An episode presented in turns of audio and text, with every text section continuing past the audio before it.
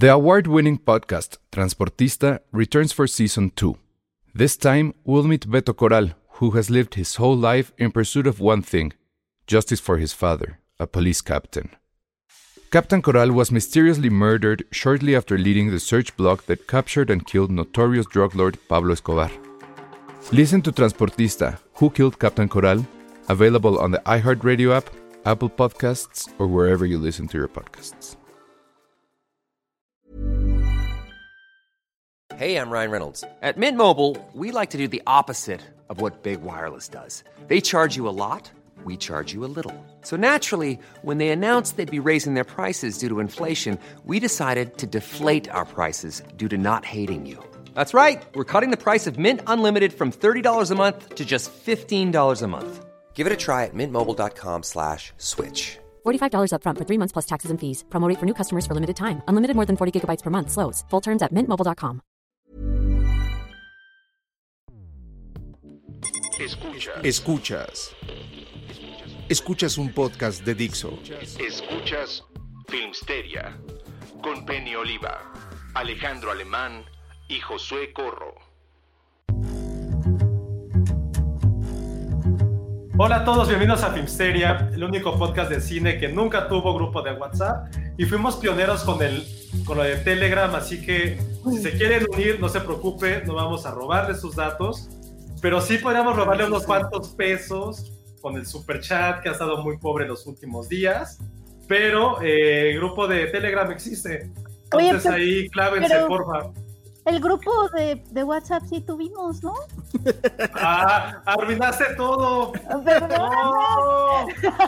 Penny. Oye, no, es que ¿por qué estamos mintiendo al aire? Porque no teníamos, teníamos uno, teníamos uno interno entre nosotros.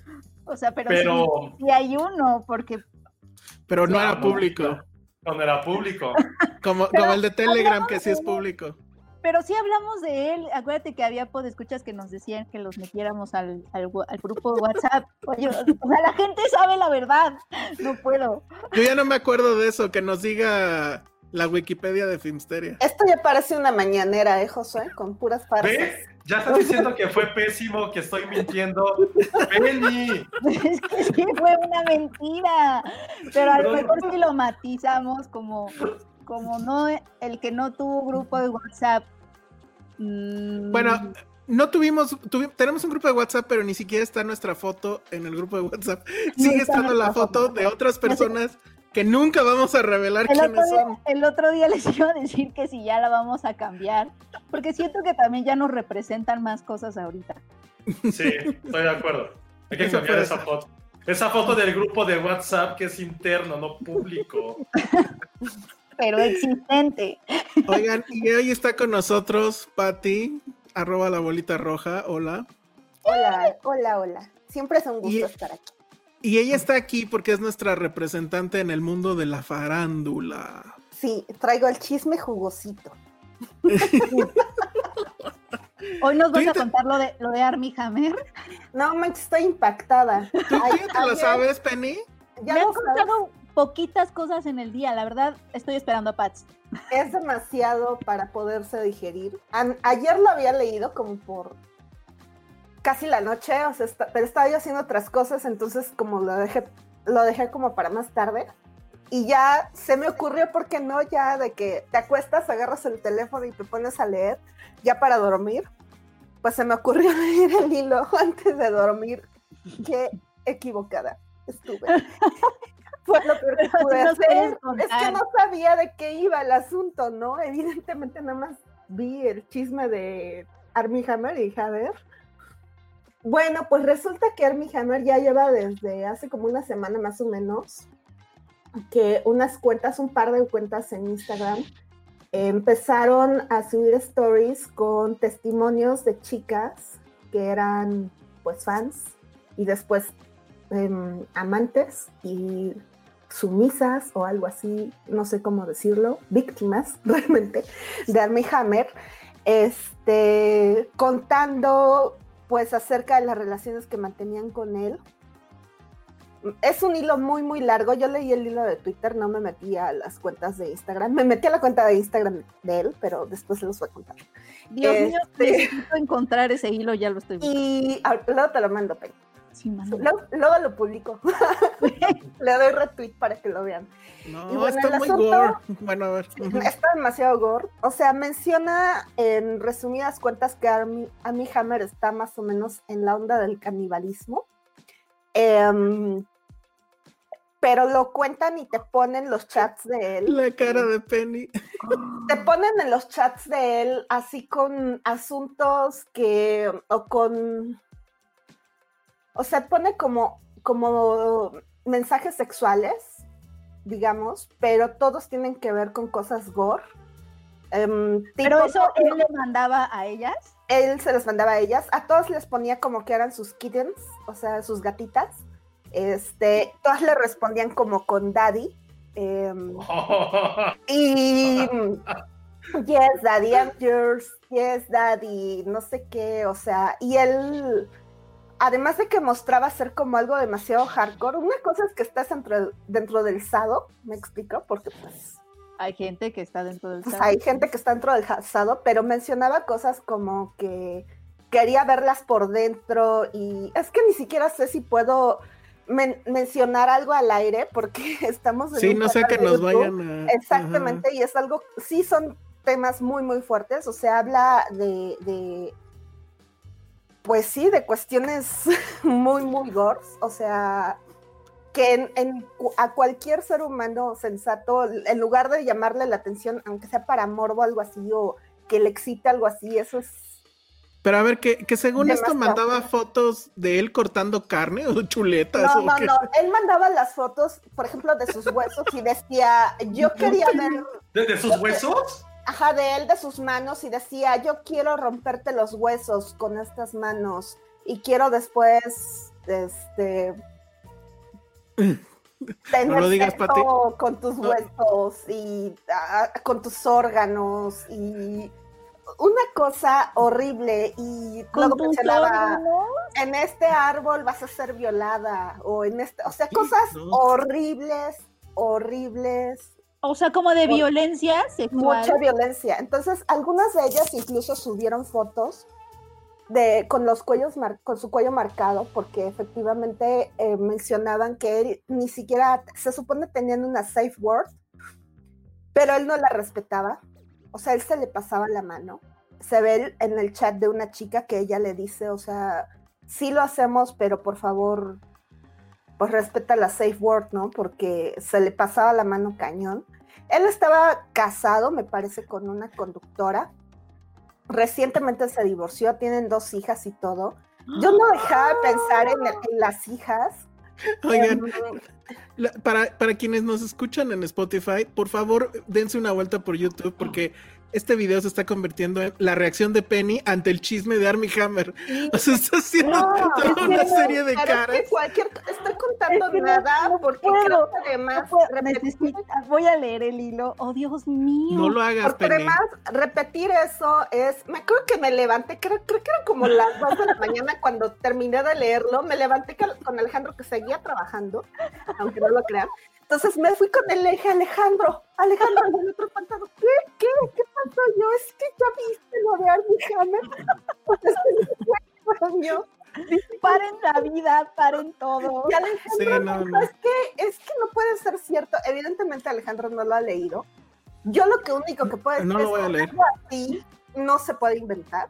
¿Me explico? O sea, para hacer chisme es Pero, pero, pero entonces la prueba de eso son las eh, capturas de pantalla en las cuentas de Instagram. en las cuentas de Instagram Es que- son, a ver, permíteme, Ajá. son como varios chats que sostenía él con estas chicas. Muchas de ellas, o sea, todas les decía que este, iba a dejar a la esposa y que además de todo, pues ya había conocido este, a cómo se llama, algunos de las mamás de las chicas, o sea, ya tenía una relación Con ellas. con ellas, ¿no? Evidentemente, y pues, o sea, no comenzó siendo ese personaje con ellas, con- sino que se fue involucrando lentamente con cada una de ellas. Y pues sí las hacía, o sea, les decía cosas como, dime que tú eres mía, un tipo así muy, no sé, o sea, es, es demasiado, léalo. ¡Qué creepy! Léalo bajo su propio riesgo. Ay, Está mega creepy. el asunto es que después, además de todo, ponen como, tes- como soporte o, argu- o sí, soporte del argumento o de los argumentos que presentan ahí. Varios tweets donde a él, este, por ejemplo, un tweet donde menciona que un chef se había quedado sorprendido o un mesero se había quedado sor- sorprendido por la forma en que él cortaba la carne, que parecía experto. Y después en Instagram, por ejemplo, ahí sí yo me metí a husmear porque no lo podía creer. O sea, y es real. Tiene una cantidad de fotos de carne cruda que Pues le gusta la carne, a lo mejor es de Monterrey, no sabemos. en este momento me voy a meter a su cuenta de Instagram. Oiga, pero estoy leyendo, estoy leyendo algunos screenshots. Creo que da uno de los mejores halagos de la vida a alguien, ¿eh? O sea, independientemente. No, le, dice, le dice, You are like the Michael Phelps of fucking. Ah, Eres qué la Michael bonito. Phelps del sexo. Eso está bonito. Eso se lo dice él a ella. No tengo idea quién, pero creo que es de las mejores cosas que he leído en la vida. Está cabrón, o sea, que alguien te dijera es el Michael Phelps del sexo. O el Michael Phelps de Finsteria, el Michael Phelps de A lo mejor sea, está no mal mames. porque va muy rápido. Ah, ok, ya el siguiente no está padre. El siguiente screenshot no está padre. No lo digas, no lo digas porque No. en serio nos van a bajar este video. ¿eh? ¿En dónde estás viendo los screenshots? No sé, varios-. Busqué varios hilos. Bueno, a Sí. ver, pero Sí, Pats, pásamelos. No los vamos a leer al aire, obviamente, pero es que, No, lo no que- creo pero que entonces- sea- pero entonces estamos hablando como de que es medio violencia sexual o mencionaba el hecho de que le gustaría comerse un corazón o que se había comido un corazón caliente, o sea que casi estaba Oh, recién sacado. O sea, él lo menciona en uno de esos chats. Eh, menciona también que lo que hacía o acostumbraba era tomar la sangre de estas chicas, o sea, les hacía un corte y oigan, les lo, chupaba como vampiro, güey, no sé. O sea, lo que acaba de decir? Cintia Salmerón. Al estudiar veterinaria me pasaba que me daba hambre en las necropsias. ¿Eso es creepy? Ok. sí, Oh, Dios mío. Híjole, a ver si no nos bajan este Oye, video. Es como voraz, ¿no? me, Ajá. me acordé de Ro muchísimo. De voraz. Ajá. Porque ella también despierta sexualmente Sí, con, el cabi- con sí. el canibalismo. Sí, o sea, yo creo, y él menciona que incluso en, la, en el documental este de Netflix, el de los gatos, no te metas con los gatos, o cómo se llamaba, Ajá. Ajá. este, le confesaba a una de las chicas que el tercer episodio realmente lo había excitado. El O del, sea- ay no, de los gatos, de la, la tortura de gatos. Sí, que se lo había ex- excitado. No, él sí, es un sociópata, ¿o qué? ¿Qué está Totalmente. pasando? Que alguien Oye, y que tatuaba a la gente, o sea, como que las conocía. Algo importante, todas tienen es un ese? tatuaje. Sí, todos tienen un tatuaje, creo ¿Qué que en la muñeca AM? izquierda. En la muñeca izquierda las tatuaba. Pues, Ahora, em, yo bueno, pero no es caníbal, o sea, ¿sí comía gente o carne humana Pues, o qué? hay comentarios ahí que te hacen pensar que, pues, quién sabe. O sea, yo además, si, ver gatitos torturados le excita, o sea, como Sí. que lo- a mí lo que me preocupa es lo que él ha hecho en su tiempo libre y privado. sí, estoy de acuerdo. sí. Este, Di- Dicen, uno con animalito y con las mujeres, Oye, porque mi duda aquí, Pats, es ellas están hablando desde un lugar en donde quieren señalarlo, o sea, ellas se, se sienten victimizadas por él. Sí, porque además de todo, o sea, mencionan, son varias, digo, son, no sé cuántas sean chicas, em, porque el hilo lo que hace es como recopilar esos testimonios, pero realmente no te presenta absolutamente todo lo que se ha publicado de él. Em, y pues sí, o sea, lo hacen como una forma de liberarse, supongo, y de acusar lo que está sucediendo, porque entienden justamente que eso es violencia. Em, yo no veo de verdad, entiendo que todo el mundo pueda tener filias y que hayan cosas que particularmente a alguien le excitan, pues sí, o sea, que es normal finalmente, pero no te puede excitar el dolor ajeno a esos niveles, ¿me explico? O sea, de tortura.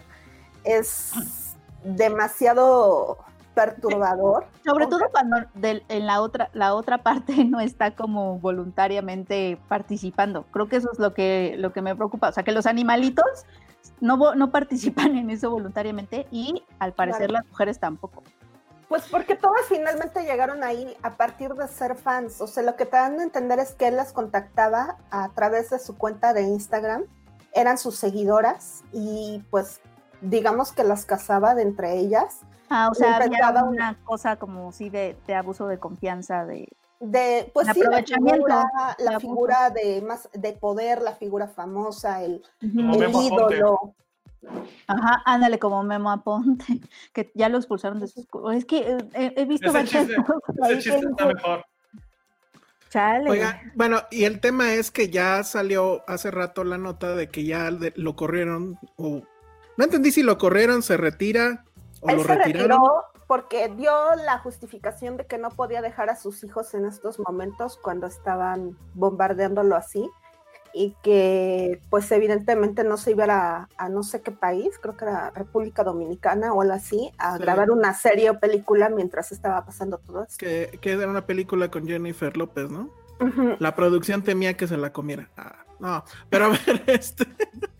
a ver, estoy, estoy en shock, o sea, ¿Qué? Pero mi, punto con todo esto es, ningún medio serio ha retomado la nota. O sea, lo único que ahorita reportaron fue esto de que él se salió ya de la película. Pero ningún medio serio tiene la nota. Todo es el chisme de las redes, el famoso hilo, las capturas. Entonces, yo la verdad, yo, yo, yo, hasta que no salga en un medio serio, no creo nada.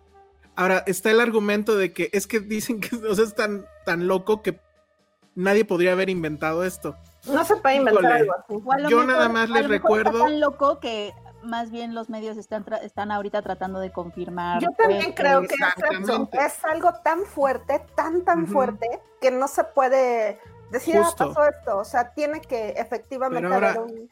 ¿Saben a, quién me, ¿Saben a quién me recuerdo un poco? Ya estoy leyendo varios este, tweets o varios mensajes, lo que sea. Sí, está un poco como, ¿se acuerdan de este libro del perfume? O sea, parece que, o sea, no, no es justificar ni nada. es que hay muchos en las cuales solamente el güey está hablando y no hay contestación del otro lado. Es como un monólogo de este güey. O sea, literalmente el güey habla de puro sexo, o sea, demasiado, demasiado sexo, demasiada pasión y, y que todo termina en voy a llegar al éxtasis y ya que llega al éxtasis, quiero morderte y probarte. O sea, todos los mensajes son así, sí está en, en una parte bastante loca de una filia sexual ya demasiado perversa. Está o sea, terrible. La otra vez, o sea, en una parte de ahí del hilo, justamente ponen, eh, o, creo que lo vi en otro tweet, este, no recuerdo, en una entrevista que él hizo, ya saben, para esos canales de YouTube, donde le preguntan que con qué personaje le gustaría sentarse a platicar y él contestó que el Marqués de Sade. Entonces, como que ya al pobre todo lo que ha dicho, y incluso hasta los cortes de carne que se preparaba ahí en su parrilla, y todo está siendo utilizado justamente para...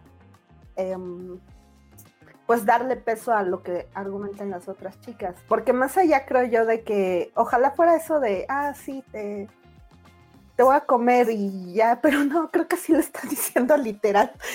o sea, es... Es, Chale. es muy fuerte. Sí, está cabrón, ya empecé a leer más cosas. Oye, está, está muy fuerte, está muy, muy fuerte. No sé qué más decir. Este, no, pues nada más. Yo, yo creo que lo que hay que hacer es justo esperar a una confirmación, o sea, que haya ahí una investigación periodística seria, porque dicen, bueno, es que es tan, o sea, es tan fuerte que nadie lo pudo haber inventado.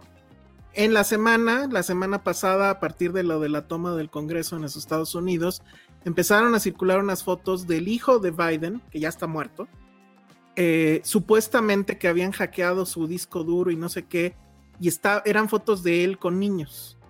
Y entonces que eso probaba, recuerden que hay esta cosa loca llamada el QAnon o algo así, que pues se trata de eso, ¿no? O sea, de, de atacar a los demócratas diciendo que son pedófilos y no sé qué.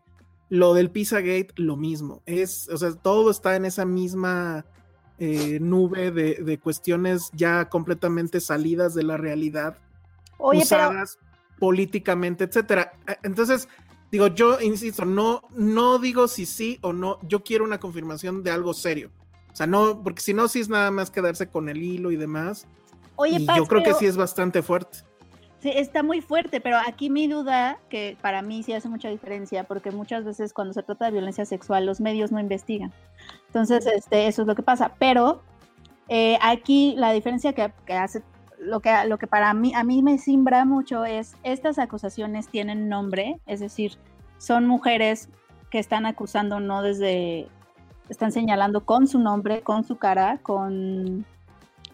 Eso, no lo sé. No lo sé. O sea, eso francamente no lo sé. Porque te juro, no lo sé. O sea, no, no vi. Únicamente lo que vi fue en el hilo que llevaba más de una semana. Más de una semana. Fueron dos cuentas de Instagram que supuestamente se dedican a eso, ¿no? Como a este, para este tipo de cosas. Este, y a los cuales. eh, les empezaron a llegar todos los screens, ¿no? Y Ah, todas sí. empezaron Y es una cuenta un poco- coincidir. Ya, Ajá. ya, y, ya, em- y a- empezaron a coincidir con ese tipo de el, el lenguaje, ¿no? Lo de kittens, lo de daddy, lo del el tatuaje en la Está muy muñeca. creepy, está muy creepy. Y Entonces, aparte, siento que ellas hablan en, en tercera persona. Me voy a meter a ver, ¿no? También, porque luego también este. O sea, No, si yo- sale una no mujer y dice esto me pasó a mí, este, yo siempre le voy a creer, porque, porque esas cosas no son fáciles. O sea, nadie hace eso nada más porque sí. Pero Es que además, yo no sé cómo legalmente pueda proceder una denuncia de este tipo, o no sé, o sea, finalmente siempre está el, pues tú eras la amante, ¿no? Y va a haber ese argumento de, pues tú decidiste estar ahí, pero creo que no quieren, o sea, el- aún está ese tipo de, me pregunta qué es lo que buscan. ajá. Entonces, pues no sé, efectivamente habrá que esperar. Yo insisto en que se me hace algo demasiado fuerte Ese como fue. para hacer eh, algo inventado. Aparte, ya toma- hay, un hay un pantallazo de los likes que daba Army Hammer en 2017. O sea, no sé, y todos son como de BDSM, pero acá hardcore, ¿eh? No, y además se supone que se metieron a ver a los hashtags que siguen Instagram y todos son sobre cuchillos o cosas así por el estilo. Ay, no. Pues a No, lo mejor no. los vendía. Sí, está, está cañón, o sea, está, está, está fuerte, sí está fuerte. Sí, no, Sí, no sé qué, fuerte. estoy como Elsa, o sea, no sé, no sé bien qué pensar, sobre todo porque yo no, no he leído nada, pero se oye así como, No, yo- yo tremendo. hasta, ¿qué clase? ¿Qué es hasta que No venga. entiendo, no puede ser, o sea, para mí es como, no puede ser, o sea, no, Y pues finalmente él se supone que viene de una familia súper poderosa y adinerada. O sea, Ah, sí, órale. Él, sus papás, bueno, su familia es de no sé qué tipo de emporio, que incluso cuando él quiso ser actor lo deshere- desheredaron. A lo mejor Eh, venden cuchillos, por eso es su amor a los cuchillos.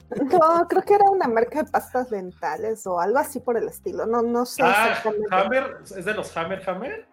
Supongo. Ah, de a lo los, de mejor. los, de los MC Hammer, Can't touch this. Así le debieron de haber dicho. Bueno, Pats, esta, esta cosa que nos traes hoy, deberías de tener una sección permanente. Ajá, es el chisme de la semana. El chismito de la semana. El Está siguiente es el de, el siguiente es el fue de Memo como- Aponte. O sea, siguiendo en esta onda de. Ay, pero eso ya De pasó. De Memo Aponte ¿De como pantallazos? un año o dos años más o Ya menos. Pero sí. de verdad, el tipo es intocable o no sé qué. Pero lo corrieron de la escuela ya. Ay, vaya. Lo acaban de correr de la Ibero. Yo también leí esa nota que, es- que es- estuvo en varios medios que Pues lo habían corrido de la Ibero Acababa- porque Acababa de hacer una. Acababa de hacer una parodia de. de De ¿Cómo se Soul. llama? Soul en que YouTube. le- o sea, Mejor que le bajen el video a ellos y no a nosotros. Sí, tuvo la polémica de, de que se disfrazó, ¿no? Es un Blackface. Un blackface y ¿qué tal? y acusó a la gente de que las- los que éramos racistas. Eran los que se enojaron. Exacto, los que nos enojamos por el video. Mi pregunta es, aunque tú no tengas como esa conciencia social y, y no, no hayas, o sea, ¿sabes? O sea, ¿en qué mundo estás viviendo o qué tan alejado de la realidad debes de estar como para no saber que eso ya le ha provocado problemas a otras personas? Este, y hacerlo tú, como si hubieras estado viviendo bajo una piedra. O sea, Creo que como la- que creo que la si no tuvieras como la, pues no sé, la conciencia, incluso nada más lo haces porque has visto que a la gente la, la, la han pues un poco cancelado por eso. O sea, como que también siento que además de poca conciencia es como... Pues yo siento que es más bien una serie de, de, de que el tipo más bien se venía comportando como quería sin ninguna consecuencia. Exacto, e- esa es, o sea, no es que vivas bajo una piedra, es que durante toda tu vida has sido, un gran hijo de puta sin ninguna consecuencia, porque así va a ser diferente. Y que te siguen habilitando, ¿no? Te siguen eh, dando cosas, dando cuentas, invitándote a eventos, bla, bla, bla, pues va. O sea, Disney vale. Plus sí baja a los Simpsons, pero no cancela a Memo, a Memo Ponte, güey. Exacto. Está tremendo eso. La verdad es que yo no sé cómo le pueden, digo, no sé muy bien cómo, cuáles son como sus alianzas con Disney o cómo funcionan o si ellos les dan, le dan trabajo o él lo, lo hace por su cuenta, pero yo veo que todo el tiempo se está yendo a Disneylandia, o sea, como que no sé, o sea, no sé cómo sean esas alianzas, pero sí están, sí hay que cuestionarlas mucho, porque sí es cierto, o sea, Pues sí. pues a, a alguien que No, está señalado multitudinariamente como abusador y, Y, sigue ahí. y sigue ahí. Si, Si, me leen, me rapo. me rapo, dice Xochitl Quintana. No Para, entendí hace eso. frío, ¿Por hace frío. ¿Qué, qué cosa tan radical? ¿No sería más bien si no me leen, me rapo? bueno, ya, pero ya te leímos.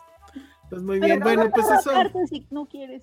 No te rapes, hace frío. Aguántate que ya sea verano o algo. Sí, exacto. Bueno, pues esa fue la sección de chismes con Patty. ¿Hay otro chisme por ahí, algo? Nada más estaba lo de Die Hard, ¿no? Que no se quiere poner cubrebocas Bruce Willis. No se quiere poner cubrebocas Bruce Willis. Tom Cruise, ¿qué este, piensas de eso? Dua Lipa se vino a pasar fin de año a Tulum y pues estuvo posteando fotos y todo el mundo la está cancelando porque pues, en plena pandemia y, A ver qué más. A uno y nacional, luego ¿no? sobre todo que su novio es anti-vax, entonces pues, sí. ¿Quién es su novio? Este, el hermano de las Hadid, no Anwar Hadid. Ujú. No. No, I'm pues, too. I'm too old for this shit. No sé quiénes son las Hadid. Las modelos de Victoria's Secrets, la, una de ellas anduvo con The Weeknd, otra está con este ex One Direction, que no me No, acuerdo. mames, este es, el, es lo más generación Z este podcast también, güey. Soy Sí. mayor que tú, José, no puede ser que no estés enterado de esto. o sea, No, no, como que no soy nada de modelos ni de esa onda, ¿eh? Pues es que ya ni existe este Victoria's Secrets, entonces pues ya, menos. No, pero, Pero aparte, bueno. o sea, cuando era mucho más joven me tocaba hacer notas de modelos, pero ni así me acuerdo de ellas, ¿eh? Nunca fue mi hit. No soy ese tipo de hombre. no, No, pero es Muy bien. hoy en día no conozcas a las mujeres, a las modelos mejores pagadas. O sea, una de ellas No. es una de, la- una de las Kardashian, que es mejor amiga de No. ellas. Y las me cagan las sí las ubico, pero por ejemplo, Dua Lipa, bien, o sea, ya Dua Lipa es otro pedo. Dua Lipa sí la amo ciegamente. Yo también la amo mucho y me duele que ande con un anti-vax. Me duele. Bueno, pues esos fueron los chismes. Ya, abandonemos eso, por favor, para tratar de nivelar y que YouTube no nos baje el video. Sí, perdón. No, Pati. No, no, pues para eso, para eso te invitamos. La sección de alto impacto con Patsy. De alto Sí, impacto. siento en primer impacto, tal cual. Nota de primer impacto. Bueno. Pues que te quedas, ¿no? Porque de lo que vamos a hablar creo que todo lo viste. Ah, yo A- también. aunque, Pat, aunque a mí, a mí me gustaría empezar con un estreno que se postergó todo el año pasado y que llegó sin decir nada otra vez, porque es así como hace las cosas Amazon. Tiene cosas padres y no anuncia que las va a tener. Es ahí, cáchenlas a ver cómo. Y es esta película que se llama The Assistant, Que yo recuerdo que Penny nos dijo que la había visto desde hace no sé cuánto. ¿Entrevistaste a alguien? No. No, no entrevisté a nadie, solo pude hacerla una reseña. Ah, ya, esa, esa, la vio Ale, no era de Ale. Era, de Ale, exactamente, por eso no hablamos la de ella. quería ver, pero Ale me dijo que ella la iba a traer y dije, no, no, no, entonces me espero. Pero al final, creo que al final Ale misma dijo que ya no la iban a traer ellos. No, no, que ya la iban a vender al mejor postor. Amas, ya está en Amazon, la pueden ver. ¿Y de qué va Penny? The Assistant es la historia, es una historia muy sencilla que sigue a tal cual una chica nueva en una es, es una aspirante a productora que entra en el puesto de asistente, un puesto que te dan a entender que además es codiciadísimo porque es la es pues la industria de Hollywood. Entra como asistente a una compañía de producción y básicamente lo que hace la directora que se llama Kitty Green es eh, seguirla durante 20, eh, un día laboral, ¿no? La vemos de llegar desde la mañana a prender las luces antes que todos hasta que se va y obviamente pues es como es como una pequeña muestra de eh, este ambiente laboral tóxico eh, eh, pues que está ocurriendo ahí. Y se acerca con este estilo como de registro de documental porque pues ella es documentalista de hecho ella esta es como su primera película esta es su primera película de ficción y está protagonizada por Julie Gardner que es una actriz que eh, pudimos ver en Ozark eh, y que lo hace a, a, mi forma de ver lo hace excelente. Eh, y básicamente esa es la historia. Em, a mí lo que me gustó mucho de esa sencillez es que obviamente es, un, es otra narrativa que viene a partir de los Me Too's, de la erupción del Me Too, y nos ha dejado varias historias, ¿no? Nos ha dejado varias series, nos ha dejado varias películas, y como que mm, hemos tenido desde historias demasiado obvias, ¿no? Como de, sí, ya entendimos que son feministas y que, o sea, y que te quieran aleccionar, etcétera. Y hemos tenido historias un poco más matizadas, como I May Destroy You. Es decir, como que hemos tenido variedad, pero como que eh, aún así siento que, estamos explorando todavía cómo abordar las estas historias del movimiento y de sus víctimas y de los supervivientes y de los victimarios y desde dónde, desde dónde entrarle, ¿no? Para que sean miradas que, pues, que no solo exploten, a lo mejor para el mercado, ¿no? Que se suban como al, a la camionetita del feminismo, como ha sucedido mucho, y, o que te presenten la misma historia siempre, ¿no? De mujeres empoderadas que mm. quitan, de, quitan al monstruo del poder, ¿no? O, o, o, mujeres patea traseros, ya sabes, como que eso es, eso es por donde Hollywood se ha ido mucho, siento. Y me gusta que esta película no hace eso, sino que justamente como que le rehuye a, a esas como pues tramas más convencionales o aproximaciones más convencionales que embisten y que tienen un giro y que además asocian la resistencia justamente con, con este arco de medio heroico, que también vemos, por ejemplo, en el escándalo, que a mí dentro de todo sí me gustó, pero sí es más convencional. Eh, y de Assistant no, de Assistant se va como, se va por algo mucho más sutil y además cambia el punto de vista, porque no estamos viéndolo desde eh, ni del victimario ni de las víctimas de violencia sexual, aunque sí recibe violencia de otro tipo, que es hostigamiento laboral y todo esto. Eh, entonces, como que un poco cambia el punto de vista y vemos la violencia sexual como, como se, está sugerida porque ella trabaja para el jefe y ella va encontrando eh, en su día de asistente estos vestigios de, de, que él es, o sea, encuentra aretes tirados en la oficina del jefe, encuentra jeringas, encuentra este, de pronto llega un asistente súper joven, que no tiene experiencia, súper guapa, este, así como de, ay, ay, es que un día el jefe me conoció y, y, ya está, ya el jefe la pone en un hotel y se desaparece, además como horas. O sea, como que hay estos indicios de que él es un depredador y que además es un hombre poderoso, pero nunca lo vemos a la cama, nunca lo vemos bien a cámara, o sea, pasa, lo, a lo más lo vemos pasar así, pero siempre es como este monstruo en la cueva que no vemos y eso también me pareció, me pareció interesante, pero lo que a mí más me gustó es que no es tanto que, que, no veamos esta violencia, sino lo que más me gustó es que además, sí es una historia de violencia, pero es más una, es más una película sobre sus ritos de paso. Siento que no habíamos visto eso en ninguna otra película del estilo, porque por lo regular estas películas lo que nos presentan son estos actos violentos innegables, ¿no? Violaciones, etcétera, etcétera. Y, y los discursos ya está hecho, o sea, la postura que tú tomas ante eso es, está súper hecha, ¿no? O sea, es como de, ay, no, qué horrible, es innegable que eso está espantoso. Pero aquí lo que hace es mostrarnos cómo operan esos sistemas en las personas que son nuevas, y cómo es que se puede, se, cómo hace que, cómo la violencia, cómo la violencia opera sobre estas personas nuevas para eternizarse. Y eso es eh, que empieza a ponerles estos ritos de paso de que entras a un lugar y te tienes que curtir, tienes que engrosar la piel, tienes que callarte. O sea, me, hizo pensar mucho en el... Ah, leí un, leí un, un ensayo hace poco de una escritora que se llamaba Vivian Abenshushan, y ella habla de estos ritos de paso, pero desde los talleres literarios, o sea, como que ella habla de lo que sucede adentro de los talleres literarios. Y ella dice que las mujeres jóvenes en estos talleres literarios lo que hacen es que las entrenan también de otro tipo, eh, en donde ellas tienen que, las incitan como a engrosar esa piel, a no ser tan sensibles, este, eh, ante violencia, insultos, machismos, etcétera, porque es la forma, es la forma que ellas tienen de demostrar que sí quieren ser, que realmente quieren ser escritoras, escritoras y sobre todo que tienen lo que se necesita para hacerlo. O sea, tener lo que se necesita para ser una escritora o una productora, en el caso de esta chica, significa desensibilizarte por completo. Y eso creo que todos lo hemos vivido hasta cierto punto, ¿no? O sea, todos hemos tenido un maestro en la universidad que te humillaba para curtirte, para prepararte para la vida real, para la, la vida en la jungla, etc. Y entonces la película habla de, de esto y de estos pequeños momentos que hacen posible esos ritos de paso, como cuando em, se violenta a alguien enfrente de los demás, ¿no?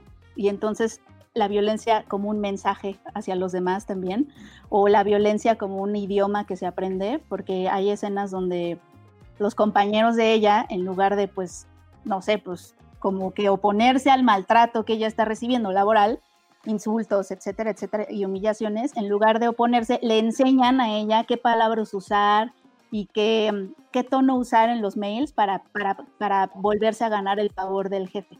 Es decir, como que la violencia también, de cierta forma, me gustó esta onda de la película de que la violencia también es un lenguaje que se aprende y que beneficia a los que, a los que ya lo aprendieron. O sea, como que mientras que tú sepas o no. Y eso me gustó mucho, me gustó que es como muy sutil, como si tuviera un microscopio para mostrarnos como todas esas celulitas violentas y me gustó que, que, nos diera como ese giro, que no solo es una película sobre violencia, sobre, ¡ay, qué malo es el malo y, hay que derrocarlo! sino que es una película de, de, ritos de paso, de cómo opera en, la, en las personas nuevas y cómo sucede eso en el interior y cómo se va construyendo ese silencio, ¿no? Porque obviamente ella tiene terror a perder su trabajo y terror a que la a, que la, a, perder su carrera, ¿no? Porque además te manejan al principio como que sí necesita por alguna razón, no me acuerdo si la mamá está enferma, algo se ve al principio que necesita ese trabajo muy a fuerzas, ¿no? Y la otra cosa también es una productora en Hollywood, pero la oficina en la que está es una oficina súper godín. Incluso lo más godín. Lo más godín que puede haber, o sea, las, las pantallas de la computadora tienen Exceles y, ¿no? y hay que imprimir y o sea, horrible. Tiene este asunto y que a lo mejor para alguien va a ser una barrera de entrada, que es una película pues que sí se va lento, porque justo lo que te va mostrando es esta cotidianidad de la oficina. Y lo hace desde la mañana que ella se levanta, creo que a las 4 de la mañana, porque hace no sé cuántas horas al lugar de trabajo y, y literal es la que prende la luz y es la última en irse.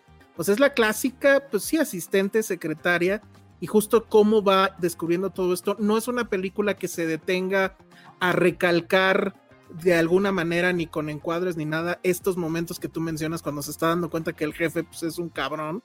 Hay una escena que es muy buena, me parece, que es la gran escena de la película donde ella va a recursos humanos y, hay una conversación ahí también horrible.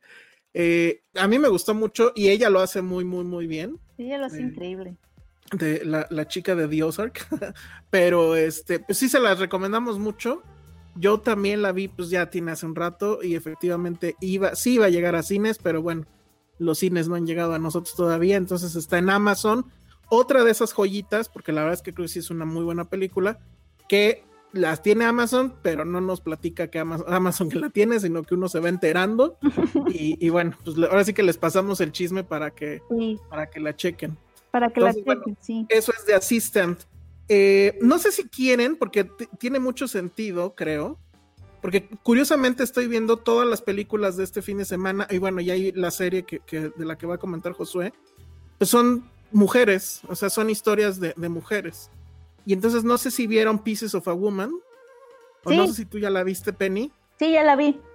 Muy increíble, ¿no? Eh, ¿De qué va? Es que no sé si contarlo. Porque hay... sabe de qué va.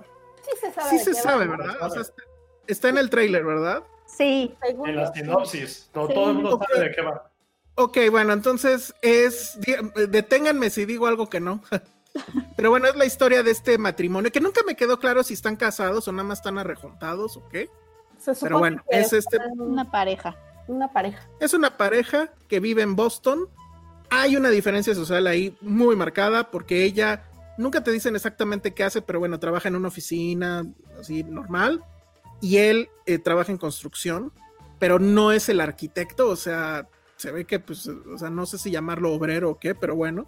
Él está interpretado por Shia LaBeouf, ella es este, Vanessa Kirby, ella está embarazada, ella ha decidido, o bueno, ambos decidieron que querían que el, bebé llegara no en, una, en un hospital, sino que fuera ahí en la casa el, alumbramiento.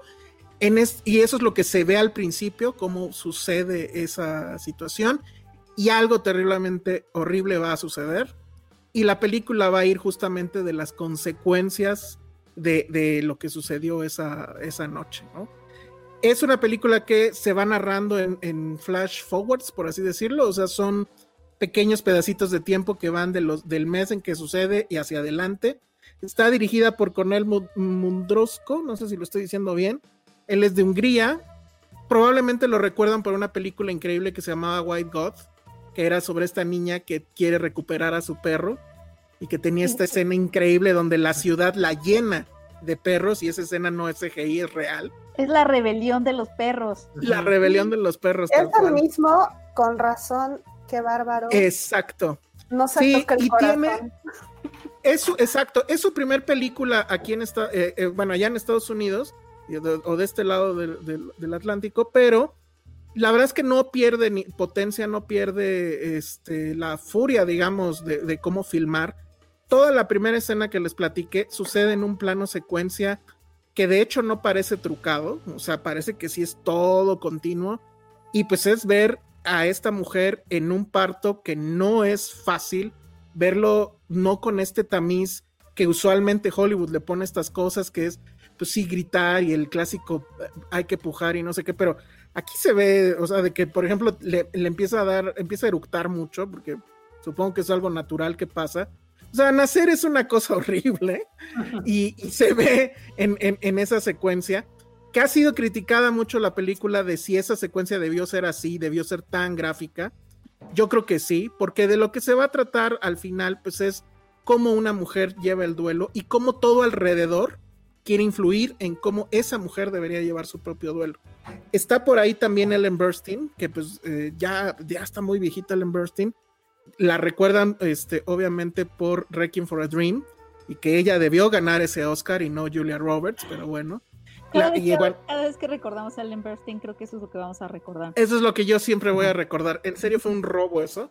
Y aquí de nuevo tiene un momento en que se avienta un monólogo que es eh, impresionante. Todas las actuaciones están perfectas eh, Shia LaBeouf, que siempre tiene esta cosa como de ser muy intenso y exagerar un poco las cosas, creo que le queda perfecto esa intensidad para este papel. Es brutal, pero Vanessa Kirby para mí sí fue una revelación total. Yo no la, o sea, sí, la ubicaba por este, la última o penúltima de Misión Imposible. creo que estuvo en, en The Crown pero la verdad es que yo no, yo no sabía que esa mujer fuera capaz de algo tan, tan, tan fuerte como lo que hace en esta película. Yo creo que ella sí va a ser una contendiente segura para mejor eh, actriz en, en los Oscars, si es que llega a ver Oscars, porque bueno, también eso va a ser un tema, pero muy, muy, muy impresionante y yo creo que sí, por lo menos sí debe de ser la película del mes.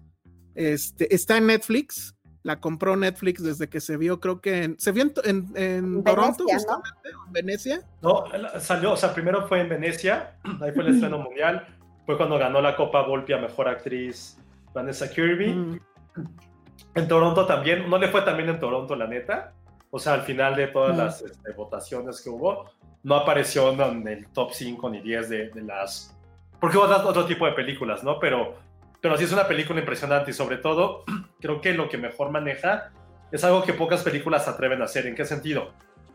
Evidentemente eh, lo que pasa en la película, que se puede decir porque de hecho aparece en la sinopsis, se sabe que pierde el bebé. Yo, la verdad, la verdad, ya. No, no, en la sinopsis de Toronto decía, es, la, es el duelo de unos padres por perder a su hijo. Es que sabes que yo la vi sin saber eso. No, pero sí sabe. Sí es brutal. O sea, cuando no sabes nada porque incluso lo que. viendo y, y no quita el impacto, ¿eh? No, no quita el impacto. Pero además es. Sí, evidentemente el duelo mayor lo lleva la madre, pero también es impresionante cómo algo que no se había tocado nunca es las consecuencias de este duelo dentro de una familia, dentro de un núcleo familiar que puede ser padre, o sea, la pareja, en este caso también son los hermanos, bueno, los tíos del bebé, la abuela del bebé, y cómo todo eso por una pequeña circunstancia, que no es nada pequeña, pero, pero sí lo que ocurre, se van creando dinámicas de poder, dinámicas de dolor, y cada quien vive el duelo como mejor le parezca. Es algo que también muestra esta película, ¿no? O sea, por ejemplo, hoy que estamos grabando el podcast, que es el Día de la, Día de la Salud Mental, es muy importante saber cómo cada quien tiene dolores que nadie más conoce, que cada quien está resguardando en su propio caparazón y que la única forma de poder encontrar paz es liberándonos de aquello que nos da miedo. Y es algo que muestra mucho la película. Por un lado se ve las acciones que hace el personaje de Shia LaBeouf, se pasa lo que hace Vanessa Kirby y también lo de Ellen Burstyn, que al final de cuentas los tres están inmiscuidos en esto. Hay una escena tremenda, tremenda que, pues sí, a nivel personal también me, me tocó mucho, me pegó, que es cuando están hablando de cómo se hubiera llamado el bebé, porque tienen que poner, este, pues su nombre en la, no sé si es como en no me acuerdo si le van a enterrar, lo van a cremar. en la, la, es que, es que no, pues, en la placa. Y ese momento es muy, muy fuerte, porque no solamente se hace el debate de si ya nombras algo, es porque ya lo estás recordando. Y eso es algo que no, muchas veces no quieres pensar. Pero también es este duelo entre la mamá, la abuela, quién podía más, a quién le duele. O sea, casi casi es, es una película que debe darle de a quién le duele más bajo una circunstancia que no se puede medir el dolor a veces, ¿no? Y esta película sí te pone ese retrato de decir, güey, lo estamos midiendo por las consecuencias de lo que la gente está haciendo. Entonces creo que esa forma de poder percibir eso en la película, a mí se me hizo no solamente doloroso, se me hizo muy interesante cómo puedes cuantificar algo que no es palpable.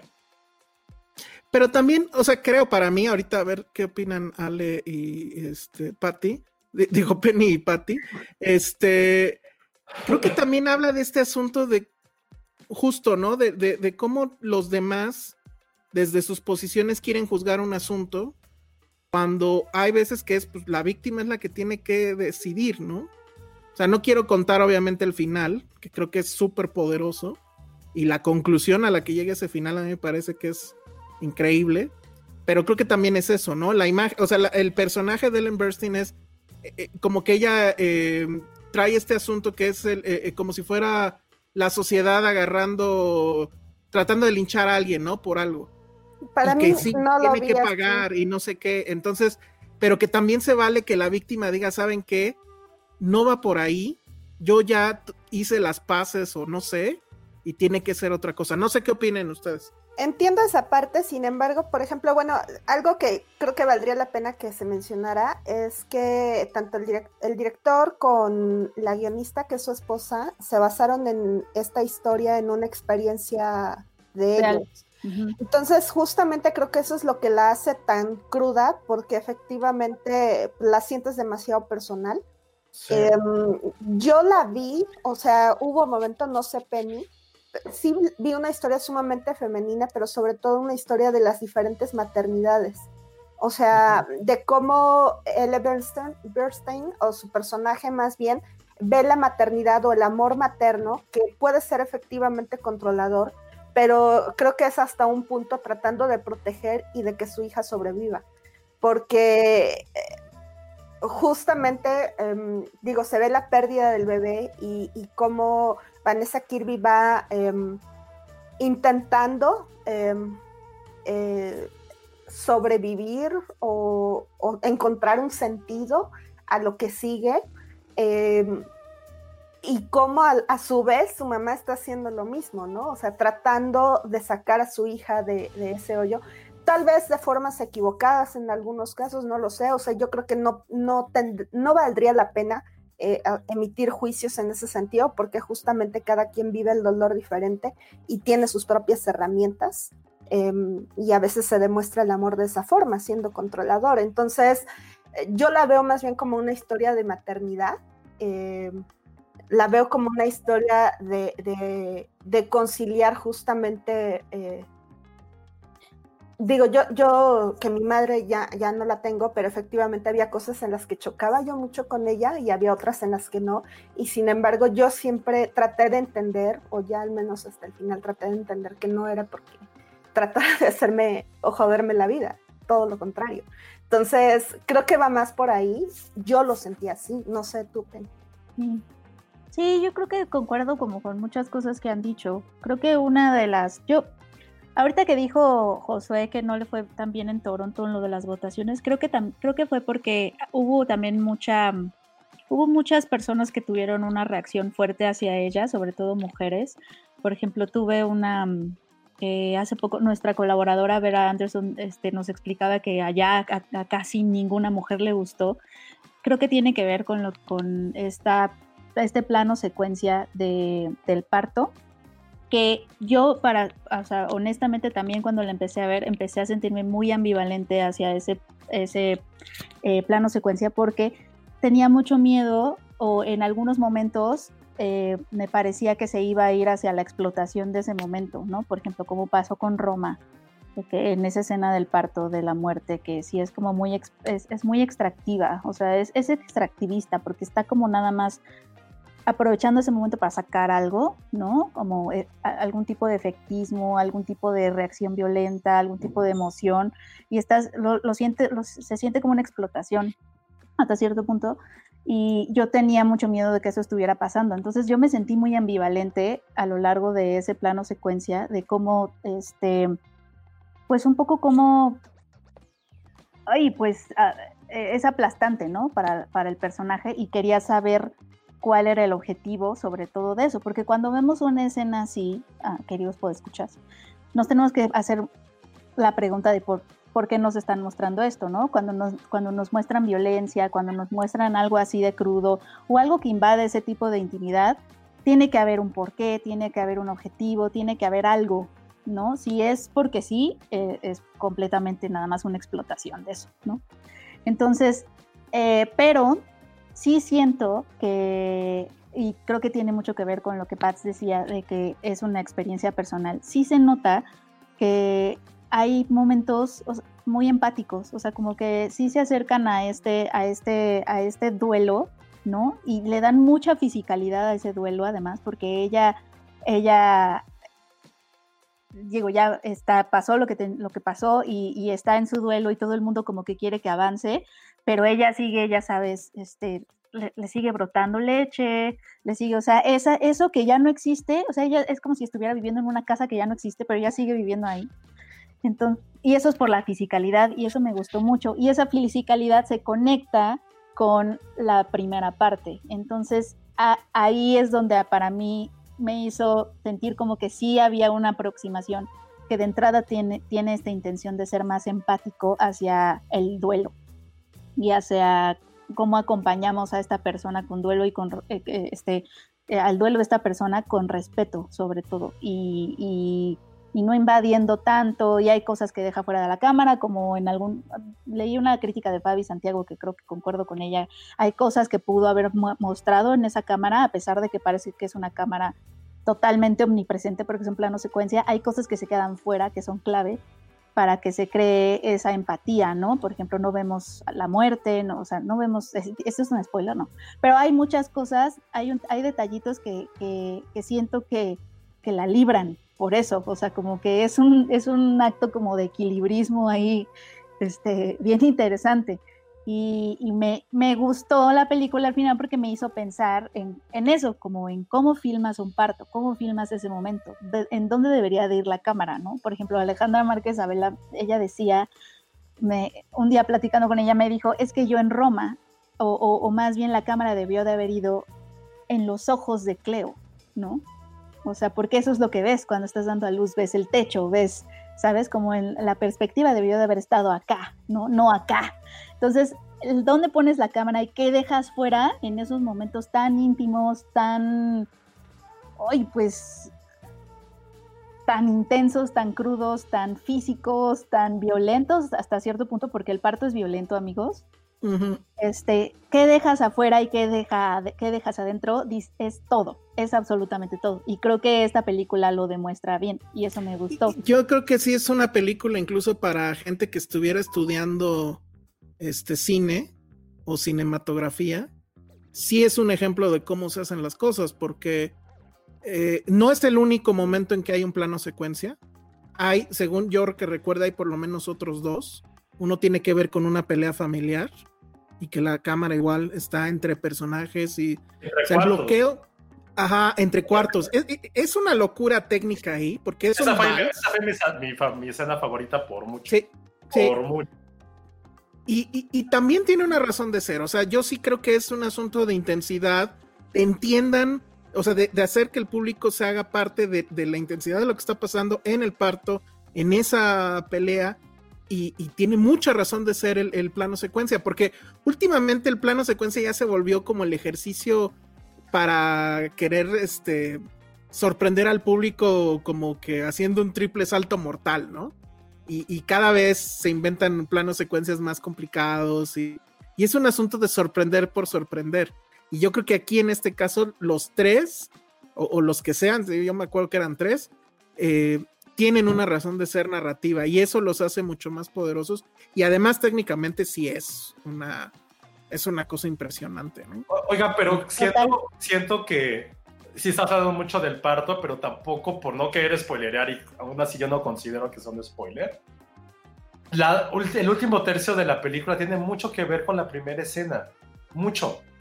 O sea, yo doy la vuelta a ver que la vi en Toronto, pero si la vuelvo a ver, voy a poner mucha atención en la primera escena, en ese plano secuencia, porque al final eso es como un poco el clímax de la película. Si cuando la vean van a entender de qué estoy hablando. O sea, ahorita que la, a lo mejor la veo otra vez el fin, sí quiero ver que hay un par de momentos que, que se tocan al final en algo que tiene que ver con el sistema legal, por no decir otra cosa, que tiene mucho que ver con eso. Entonces, a lo mejor sí fue tan clavado, si a lo mejor fue tan tremebundo, con tan detallistas, porque también nosotros como espectadores es como, vimos eso. Tenemos que ponernos al final de cuentas en un lado, ya sea en el lado, insisto, legal o en el, o en el lugar de la familia no puedes ponerte a medias tintas. ¿Y cómo te vas a poner en cierto lugar? Porque estás recordando lo que viste en la primera escena. Creo que eso lo estamos dejando pasar, estamos dejando pasar muy, muy clavado por, por centrarnos en otros temas no narrativos, no cinematográficos, sino hasta un poco como hasta espirituales. Y no nos estás dando cuenta que la narrativa sí tiene una razón de ser, esa primera escena que sea tan larga, tan detallada, con acercamientos, viendo las reacciones de las personas, porque quieras o no, también el director nos puso como el, el cuarto testigo de ese momento que simbró a una familia por, en particular y que puede cambiarle la vida a otra persona que no, que hizo lo mejor que pudo. Es que se los juro que para mí no es un spoiler, pero no quiero arruinársela para aquellos que sí creen que es. para mí no lo es. Para mí no lo es, pero, pero, sería spoiler si dijera cuál es el, la consecuencia de lo que estoy hablando. Pero es que creo. para finalizar, creo que lo que me gustó mucho de la película y que siento que no se había tocado en otras narrativas es cómo es lo, lo que ocurre, lo del bebé que, que muere, que son ese spoiler, realmente afecta a una familia nuclear. Es algo que no se había visto, algo que a lo mejor el director o otras personas de este podcast lo hemos vivido, y que no hayan retratado de esa forma es como, güey, es cierto, no solamente el dolor, evidentemente no se puede medir, pero es, es más consecuente para para los padres, pero la gente que hay alrededor también viviste con una ilusión, viviste durante nueve meses esperando que llegara esa persona. Y al final todo se esfuma en una cuestión de segundos, es bien doloroso, es muy, muy, muy doloroso y no se quita en meses, puede seguir por años. Y que eso lo hayan retratado la película a través de esos ciertos personajes, insisto, como los tíos, los hermanos y sobre todo por la abuela, no sé, se me hizo muy inteligente por la forma en que lo retrata, porque es justo lo que, lo que decían ustedes, o sea, ella quiere seguir controlando, quiere seguir haciendo porque a lo mejor es la única forma que lo sabe hacer, pero también por algo que también a lo mejor no nos dimos cuenta que se nota en la película, que la mamá en cierta forma sigue siendo la proveedora de la hija en muchos aspectos. Y eso parece que le da derecho a poder intervenir en la vida de esa pareja. Y ese es ahí cuando ya llega el cisma con, con Shaya, que ahí hace su, su vida y hace sus consecuencias también. Pero creo que la forma en que lo va construyendo y tú lo vas entendiendo por la dinámica familiar, sin que te lo ponga de, ah, la mamá le da dinero, ella es poderosa, ella es la matriarca, creo que eso también se va desenvolviendo y la película es eso, son como una flor que se va destejiendo, que se va quitando los pétalos, y al final queda esta parte muy burda, muy ruda, que al final sigue siendo como de supervivencia humana, de cómo sobrevives ante algo que te está poco a poco quitando también la vida a ti. Entonces, gran, gran película. No sabía eso que decía Penny, que la gente eh, en Estados, bueno, en Norteamérica, en la parte anglosajona del continente, no le había, no le había gustado tanto, pero tiene sentido, ya que insisto, en Toronto fue como, ah, o sea, fue, tuvo mejor recepción One Night in Miami, por Dios, que es como súper aburrida. Tuvo mejor recepción. Sí. También me, también me hizo pensar mucho, digo, hablando como de, de, de, eso, de un poco lo que decías, Josué, también, este, me hizo pensar mucho, o sea, la parte, igual la parte, mm, el plano secuencia tan descarnado, también subraya, eh, porque es una vida que vive segundos, ¿no? Su hija está, vive segundos. Entonces, ¿qué sucede con las vidas que son así, ¿no? O sea, de pronto ya no están, o sea, hubo todo un plano secuencia de el parto duró más de lo que duró la vida de ese bebé, ¿no? Entonces, esa, esa contraposición de ambos también siento que eh, se, me, se quedó mucho conmigo, porque ¿qué pasa cuando la vida es como un suspiro, ¿no? Es como ella habla de su hija, habla que vino, habla de, ah, en algún momento habla del propósito de su, hija para venir aquí a la tierra, es decir, como que esas vidas que son casi como sueños, ¿no?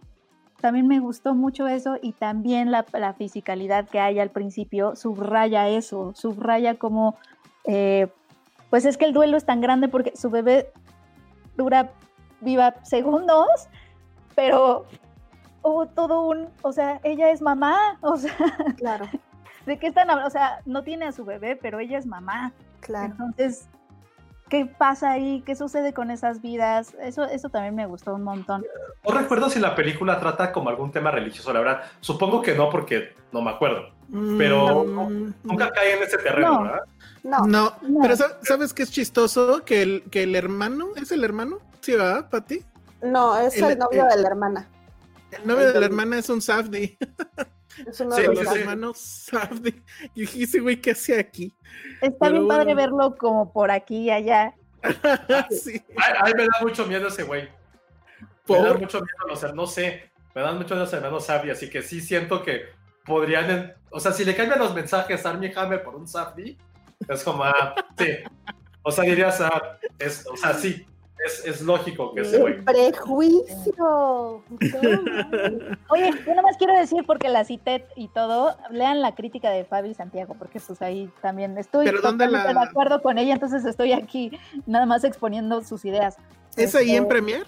No, no, me parece que es el, eh, la escribió en, en, el sitio en donde que ella coordina, que es Lumínicas. Ah, ok, este, perfecto. pero la leí sí, y fue como, sí, estoy súper de acuerdo con esto este, también lo sentí así y también de hecho habla un poco como del, de, la, de, la, vida como un sueñito que se va en dos segundos. Y... Lulu Petit dice, sin spoilers, ¿no les parece que el epílogo sobra? A mí no me parece que sobre. A mí no, me parece que sobra no, ¿Sabes por qué no? A mí me gustó mucho el motivo de las manzanas. Si, e, ella dice que su hija huele a manzana, ¿no? Cuando está en el parto. Y si se fijan ahí. ya sería un poco más spoiler detallar por qué, pero efectivamente menciona que. Ajá, y luego todo eso sigue durante toda la película medianamente sutil, sigue ella comiendo manzanas.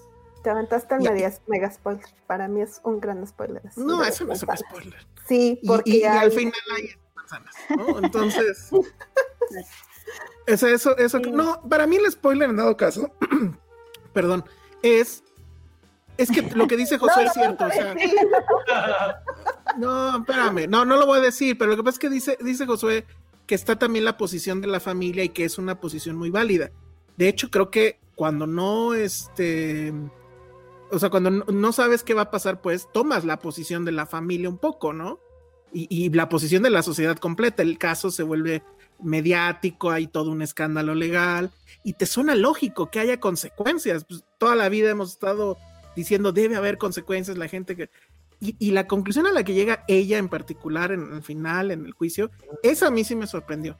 O sea, incluso todo ese monólogo, porque creo que eso es, eh, eh, para mí me hizo sorprendente. Creo que ahí Pero es ahí el, el podía gran- haberse acabado, ahí, pum. No, pues yo digo que es, o sea, digo, ya las, ya la viste sufrir, pues dale chance, ¿no? Creo. No, está No bien, ahí, ahí se cierra su personaje bien, pum, ya. Sí, igual, igual y ese fue Hollywood, ¿eh? Ahorita que lo pienso. Sí, Yo siento que sí hay un poco de, de ay, ne- necesitamos darles este, esta, pues Sí, este, ese final ese final. esta sanación que todo mundo la quiere ver y la quiere palpar. Se me hace que ese epílogo fue un ejecutivo, un productor que vio la película y dijo, no, aquí le falta algo, ya sabes, este, los ¿Qué, di- ejecutivos. qué digo? En mi, en mi estudios, cabeza, este, pues sí se acaba ahí, ¿no? Donde todos decimos ahí, ya se acabó. Ya lo demás, la verdad, no lo peleé demasiado. A mí pero- lo que me gusta mucho es todo cómo se va justamente construyendo con el puente, el puente físico, que además que, que y yo creo que el, el- el cierre está allí, en ese puente. Em, y no, no, no voy a decir más, pero justamente como que vas viendo, te van contando en episodios la historia y cada episodio vas viendo cómo es el puente, el puente que efectivamente el personaje de Shia LaBeouf iba construyendo, pues cada vez está más próximo a cerrarse. Entonces me gusta mucho esa analogía que hicieron. Em, es, es- pero el epílogo tampoco lo veo más. Está- Ajá, ya ves. Y la gran conclusión es consulten con un pediatra o con su ginecóloga dónde tener a su bebé. Esa, esa- se desató toda una discusión al respecto. La verdad es que sí me pareció una tontera. O sea, la película no es el tema. Digo, está bien, háganlo, obvio, sí. Consulten. No, no, No Consúltenlo creo a que su- el tema es, efectivamente. Pero no es el tema. O sea, porque No, hubo ahí todo, gente enojada con, ya ven, por eso no deben tener a sus hijos en su No, casa. sí, ¿no? ese, ese no es el tema. Ese no es el tema. Ese no es el mensaje de la película. Tomen no. ácido fólico, eso sí, Sí, eso- por favorcito, por la No, humanidad. pero pues, el tema es la. Vayan al ultrasonido. O sea, esas pérdidas, o sea, suceden en hospitales, o sea, es... O sea, exacto, Porque es que exacto. además de todo, justamente entramos en eso, en emitir juicios acerca de las consideraciones Justo. de cada quien. Es Entonces, que justo la película no no va. emite juicio sobre esa decisión que tomó la pareja. Entonces, tú como espectador, ¿por qué lo harías, no? Si... No, o sea, sí, sí emite el juicio, no la película, pero sí los personajes de la los película. personajes, Ujú. pero el, el cineasta no está emitiendo. No. No, no es una crítica. Pero sí es un buen debate que se arma en la película. Sí es un buen debate, porque hay, un, hay pros, hay contras. Sí se arma un debate alrededor de ese tema, lo cual también está bueno que se ponga sobre la mesa, pero sí, no es el tema principal, No es el pero tema. está, pero está sobre la mesa y eso está bueno. Sí. Muy bien, bueno, pues ahí está Pieces of a Woman. Está en Netflix. Ojalá sí sean todas las 80 o no sé cuántas películas que va a estrenar Netflix, una cada semana, ya anunciaron. No, pero, pero esta la compraron, o sea, no era producción. Ah, bueno, sí, ¿verdad? Las otras son originales. O sea, es como, la, es como The Assistant que la compró Amazon. Sí, Pero no sí, es cierto, Amazon. cierto. A ver qué pasa con eso. No sé si ya dieron la lista completa. Lo único que se ve interesante es una por ahí con DiCaprio. Todas las demás, la verdad es que se ven malísimas. Pero bueno, vamos a ver. No, no, no levantemos juicios antes de tiempo. Eh, vámonos ya nada más para acabar con películas de mujeres al mando. Una que creo que no le gustó a, a Josué. No sé si ya la vio Penny, documental de Ah, eh, sí. Martin Scorsese con Anne Ah, no le-. No la he visto. Me Anne al frente, se llama Pretend It's a City. Y que es, bueno, es un ejercicio que ya habían hecho ellos dos. ¿Quién es Anne Leibovitz primero? Bueno, ella es una escritora, eh, creo que es más conocida por sus columnas que ha tenido en varios eh, medios, o tuvo en varios medios desde el 69, que fue cuando llegó a, a Nueva York. Ella tenía, creo que 20 años, algo por el estilo y ella tiene un sentido muy agudo, con mucho humor, de la descripción de la sociedad pues de neoyorquina, de cómo funciona la ciudad y cómo funcionan los que viven ahí. Y con Scorsese ya había tenido una serie de pláticas, no recuerdo exactamente cómo se llamaban, pero también fueron recopiladas en un documental, creo que se llamaba Public Speaking, que fue hace 10 años justamente. Y ahora, pues, no sé a quién se le habrá ocurrido, no sé si fue a Netflix, fue a Scorsese o a los dos, decir, vamos a reunirnos otra vez y vamos a hablar ahora sí exclusivamente de Nueva York, cómo es vivir aquí, cómo es la gente que vive aquí. Y de eso va, aunque obviamente luego pues eh, ella divaga y tocan otros temas como por ejemplo el talento, si existe o no existe el talento, si ella dice que bueno, el talento le da mucho tirria a los norteamericanos porque es lo único que no se puede comprar, ¿no? Y, y que además es completamente random, puede ser, puede tenerlo el de al lado y tú no, no se hereda, etcétera, eso es muy interesante. De como por ejemplo son los taxis allá, ella fue taxista, eh, cómo es ser mujer en una sociedad eh, como, como la de Nueva York. Ella platica que cuando era joven no, nunca quiso ser mesera porque invariablemente de, eh, tenías que pasar por, por el jefe de, de, meseros, por el gerente del, del, del restaurante, que ella lo sabía y prefirió ser taxista por eso, que era la única mujer taxista. Habla de muchas, muchas, muchas cosas. El formato es de serie, entre comillas, son siete episodios de media hora. Todos a mí me parecieron muy disfrutables. Hay un momentos en los que sí, la señora llega a ser casi pedante, a mi parecer. Todo el tema este de que no soporta a la gente o de que no le gusta viajar, eh, que qué tan terrible debe ser tu vida si te da emoción subirte a un avión y a un, ir a un aeropuerto y demás. A mí la verdad es que esas cosas sí me dan emoción siempre que las hago, pero me parece que sí es una es una gran inteligencia hablando y que además muy estructurada con mucha vehemencia, con mucho humor, que creo que eso es lo que se agradece. Eso es justo lo que se agradece porque ríes y ríes y ríes. Yo me la pasé riendo. Y Martin Scorsese es en realidad un documental donde vemos por espacio de tres horas y media a Martin Scorsese muriendo de risa todo el tiempo se está riendo, es lo único eso, que hace básicamente. Eso ya pero me literal, lo un montón. pero literal se lleva la mano, se lleva, Scorsese. se lleva la mano a la panza. O sea, así de ya no puedo, esta mujer es increíble. Se ve que son súper amigos, así que súper amigos. Y, y, muy bien. El, también el capítulo donde hablan de los libros es maravilloso. Eh, bueno, a mí me encantó. Nueva York es una de mis ciudades favoritas de, de la vida y del mundo. Y me extraña que a Josué no le gustó. Incluso ahorita, eh, amigos del público, antes de iniciar el podcast, estaban poniendo que seguramente nos, hubiera, nos habría gustado a los dos. Yo hubiera esperado que a Josué le hubiera encantado, pero ahorita nos va a decir por qué lo odió. No, no lo odié. Soporté tres capítulos y eso es lo peor. Es soportar. Uno, Leibovitz es el tipo de personas cagantes que no soporto en esta vida. Lo siento. ¿Por? ¿Sí? No, no, no, no me gusta su humor. La siento forzada. O sea, algo que dice al inicio, el primer capítulo es espectacular. Dice, güey, ¿soy snob? Sí, soy snob, pero soy snob no porque me crea más o porque sepa más, sino porque no soporto a la gente que no piense como yo. Ah, ok, cool, ok, no hay pedo. Primer, primer episodio es ella hablando con Scorsese, habla un poco de Nueva York. Dije, ah, güey, va, qué chingón, están hablando de la mejor ciudad del mundo, la historia de cómo llegó ella ahí. El segundo capítulo es infumable, infumable. Y siento que Penny me va a odiar cuando lo vea, Patty me va a odiar seguramente, pero ¿Por sí qué? es como. Porque ¿Hay, es como- hay perritos? no, no es, es el, es el mayor, o sea, no, le, no les miento. He visto a 16 personas, las conté ahorita estaban. 16 personas del mundo creativo, mujeres, que están poniendo ese capítulo como así en non plus ultra, porque hablan de la creatividad y lo que implica ser esa mujer. Está increíble.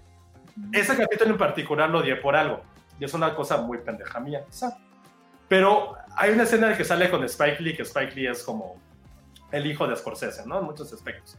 Lo Y esta sabía. vieja, esta vieja pedante, inmamable, pe- quiere pendejear a Spike Lee. No es otra palabra, lo quiere pendejear. No, No no, es- lo quiere, lo No, pendejea. pendejea. No, no, él se la devolvió. Con justa razón, No, ¿eh? él, se la, él se la super devolvió. No, perdón. No, Quiso humillar a Spike Lee y, y él- este güey le educó en dos segundos. no. O sea, no, perdón. No lo pudo humillar. No hubo forma de que lo. Y- o sea, y es que, además, espérame. perdón, perdón, lo volví a ver otra vez hace rato antes de No, entrar al es que no vol- es que no viste la conversación. Sigue la conversación en el penúltimo capítulo, Ah, bueno, donde vale ahondan más, ahondan más al respecto. Es lo de los deportes, ¿no? Pero no es eso, es cómo quiere pendejar a Spike Lee. Y este güey le dice de una forma. Di O sea, cómo, muy. di cómo, pues ya. No, no, No no. di- dinos No. cómo, yo sí Ah, quiero Sí, dinos. No, no, pero es que Spike Lee toma mucho esta postura muy penny, muy todo es feliz, todo es bonito. Y esta vieja inmamable la está ching, literal, está chingando. Pero a ver, ¿de qué habla? A ver, Ah, exactamente. Lo A ver, tal cual, justamente, y sorry que lo diga, pero está ella demostrando su punto. Finalmente tienes a una mujer que eh, tiene opiniones, como lo dicen en el, en el primer capítulo, o sea, tiene opiniones y no se las calla. Em, sus opiniones efectivamente y ella lo traduce como tal, o sea, no, no pueden ser la, la verdad absoluta para todos, pero sí lo son para ella y justamente no, no cede ante quien opina diferente. O sea, por el hecho de ser mujer o porque Spike Lee es Spike Lee, ella tendría que ser más dócil No, con no, sus no, opiniones. yo creo que no. No, o sea, yo creo no. que No, a ver, primero. que espérame, te aseguro que si fuera, hubiera sido Martin Scorsese el que le hubiera dicho en ese tono las cosas a Spike Lee, no, estaríamos hablando perdón. de mujeres pedantes. No, no, no, no, no es porque sea mujer, es la forma en que lo quiere pendejear, cómo ella explica lo que es Snow, y la pinche cara que hace al final es como, a ver, güey, te está explicando un güey de una forma completamente de, güey, hizo que entiendas lo que te quiero decir, no quieres entender, güey, ¿qué mamada es esta que no quieres? No, Pero- no hay un diálogo de su parte, Pues- ¿de qué voy a hablar? Ya di Este, que es. Hablando de- o sea, el punto es que, lo- o sea, lo que me molesta de esa, de esa escena, lo que me molesta de esa escena, justo, que bueno, también, lo- justo, sí tengo cosas en común con esta mujer, por eso iba a ser como un ejemplo de yo siendo muy eh, efusivo, y Penny, que es mucho más este, down to earth y mucho más chida, ella es como Spike Lee. Yo te digo, Penny, ¿por qué? ¿Por qué dices que esta es una chingonería? ¿Eres, qué, qué tienes caca en la cabeza? ¿Estás comparando a Jordan con Picasso? Así. No, Pero no, sí, pero así no se lo dice. Ay, Nunca le dice así. ¿Qué le dice? Está Ay, comparando a Jordan con. Picasso. Sí, pero no le dice estás mal. Incluso ella dice, pues el problema es de ellos. O sea, Y sabía, y sabía, y lo hablé con dos amigas, dije, güey, cuando voy a hacer, cuando haga este comentario, todo el mundo se va a echar a yugular pensando que es porque es mujer, les dije, no es por eso, y les voy a dar el pantallazo de esas conversaciones, se los juro, porque dije, güey, esto va a ser un desmadre, porque no es porque es una mujer, es por la actitud que tomó frente, pero a, un la tema, actitud frente a un tema que ella sacó al, al- ella sacó al sexo, No. ella lo, lo saca, sacó, lo saca Spike porque le dice están hablando de arte, están hablando de arte, a- y ahí Spike dice, también se puede ver en el deporte.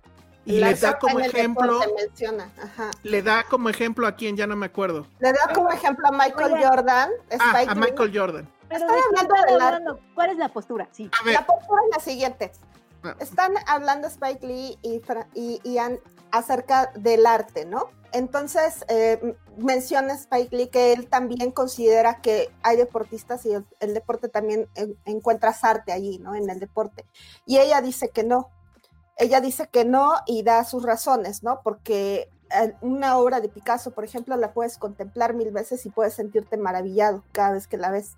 Sin embargo, por ejemplo, en una jugada de Michael Jordan este, que ves en YouTube, pues la ves y ya sabes en qué termina el partido y demás. Fíjate, hay algo y quiero aclararlo. Yo no estoy de acuerdo con ella. No estoy de acuerdo con ella, de hecho, en varias cositas, sobre todo en el tema del arte y, y- demás, ¿no? Este, sin embargo, eso no hace que para mí su opinión sea impuesta, porque ella no trata de imponer su opinión ahí están debatiendo finalmente. Entonces, ella le da sus razones, le dice por qué no. Y de hecho, ella concluye la discusión y le dice a él, ok, esa es una forma distinta de verlo. No, a ver, perdón, no, no. esa es una Más forma de verlo. Elegante. No, ver, Y esa es elegancia, No, no, exacto. no, pero Es que, primero, a ver, ahí te va, José, ahí ver, te va, pero- ahí te va, ahí te va. No, a ver, pero- Yo estoy pero de acuerdo. primero- primero le Yo no estoy de acuerdo con ella tampoco. Yo no, No. estoy de acuerdo con ella. O sea, no, acabamos de ver, acabamos de ver un documental de Jordan y es No. obvio que el güey es un dios. Y claro que es un genio. Ella no lo ve así porque dice, además, la obra de estos güeyes es no asible. O sea, sucede en el momento del partido y se acabó. No la puedes volver a ver. Le dice Spike, ¿o a poco tú te pones a ver los juegos? Y Spike le dice, sí. Pero Ah, además, Spike, es- o sea, momento, porque hace una cara a esa mujer, es como, a ver, te están explicando para que puedas entender algo que no te gusta, y es como de, nadie, nadie, o sea, mansplaining, mansplaining a Fran Lebowitz. Claro que sí, le está ¿Pero por diciendo cómo es el deporte. O sea, nadie va a mansplainear a, a, a Lebowitz. Y espérame, Ella y deja tú eso. que es Picasso, le dice, güey, o sea, le dice, güey, ¿qué se cree Picasso? ¿Es como Picasso? ¿A poco, a poco cuando, ok, ahí te va, ella le dice, ¿a poco tú crees que la gente en 45 años va a recordar quién es Jordan? Y Spike Lee le dice, sí, claro. Le dice, ah, güey, Picasso está muerto y sigue vendiendo sus pinturas. Y es cuando se queda así como de, ay, y le hace una pinche cara, es como, güey, le estás preguntando, eso para mí no es mansplaining. Es ella la que le cuestiona algo a él. Pero es que Eso justo, no yo me quedo con, e- o sea, con lo que yo me quedo ahí es francamente la elegancia con la cual le debate a una persona, porque además sabemos que, que Spike Lee es fanático del deporte, fanático del básquetbol. Gran parte de su fortuna, seamos honestos, sucedió gracias a Jordan y a esa campaña publicitaria con Nike. eh, que, que se plante y le conteste de esa forma sin despeinarla nunca. O sea, ese temple de esa mujer de cómo contestar y que yo no creo que haya sido violenta en ningún momento. No sé si le habrá hecho caras o no, pero creo que tiene la autoridad para hacerle caras. Ah, Yo me quedo con eso. o sea, Está mal. O sea, estás hablando, y ahorita creo que está pendiente. O sea, si alguien tiene un poder o una autoridad o un privilegio mayor, te da derecho a hacer, a hacer lo que te hinche la gana. Como esta Pero, vieja no- es- pero ¿dónde mujer, está el privilegio de ella?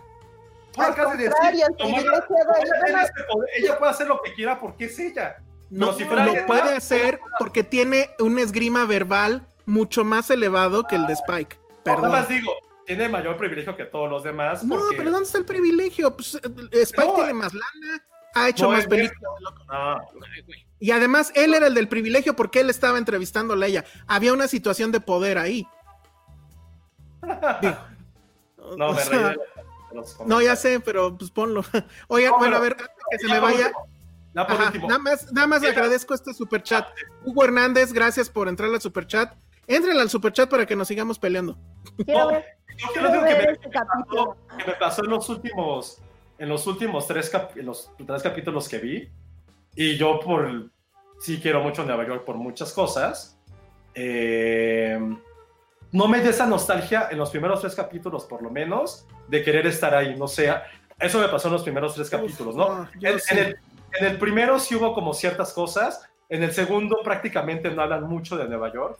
Y en el tercero hablan más de transporte. Digo, a lo mejor ya en los siguientes capítulos sí ocurre algo, pero por lo menos en los primeros tres no me dio esta, esta como urgencia o esta nostalgia, no solamente de viajar, sino de querer estar ahí.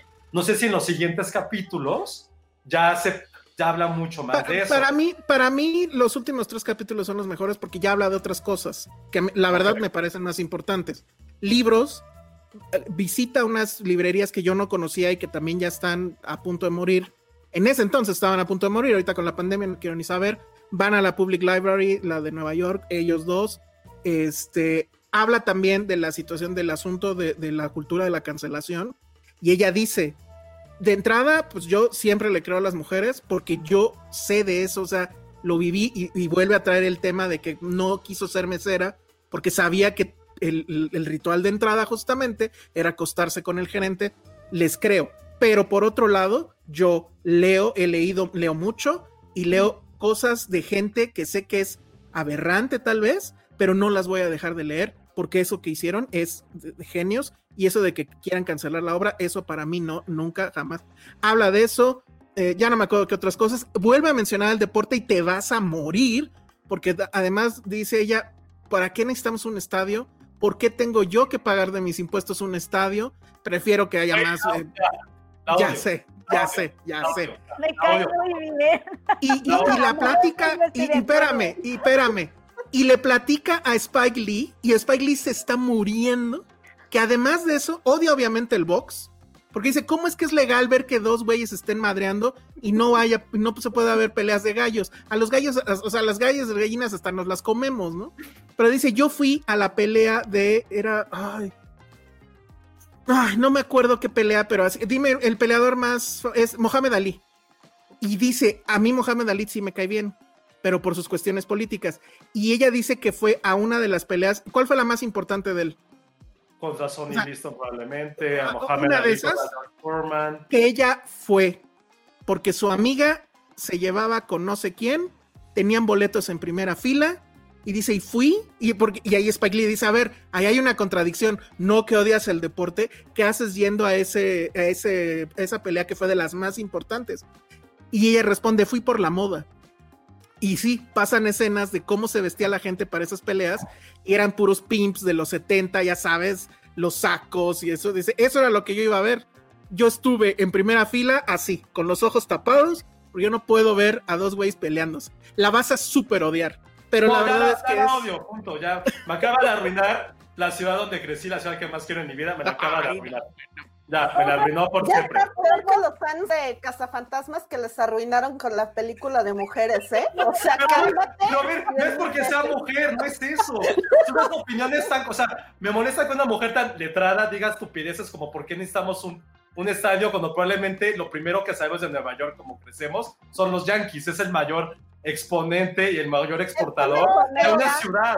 Pero bueno, yo no la he visto, yo no, le, yo no he visto el show, pero por lo que están diciendo, obviamente no estoy totalmente de acuerdo con ella en, en- en absolutos, pero me gusta mucho que cuestione esas cosas que las vemos, que las damos tan por sentado. O sea, también siento que si no tuviéramos a los Yankees estaría bien, ¿sabes? O sea, no nos morimos.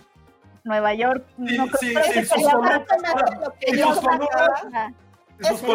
no. Puedes sus columnas no no estar de pasa acuerdo nada. con ella, pero son opiniones importantes, son Eh. opiniones documentadas, son opiniones de una persona además inteligente. Entonces, eh, finalmente tiene que estar alguien que no opine como tú.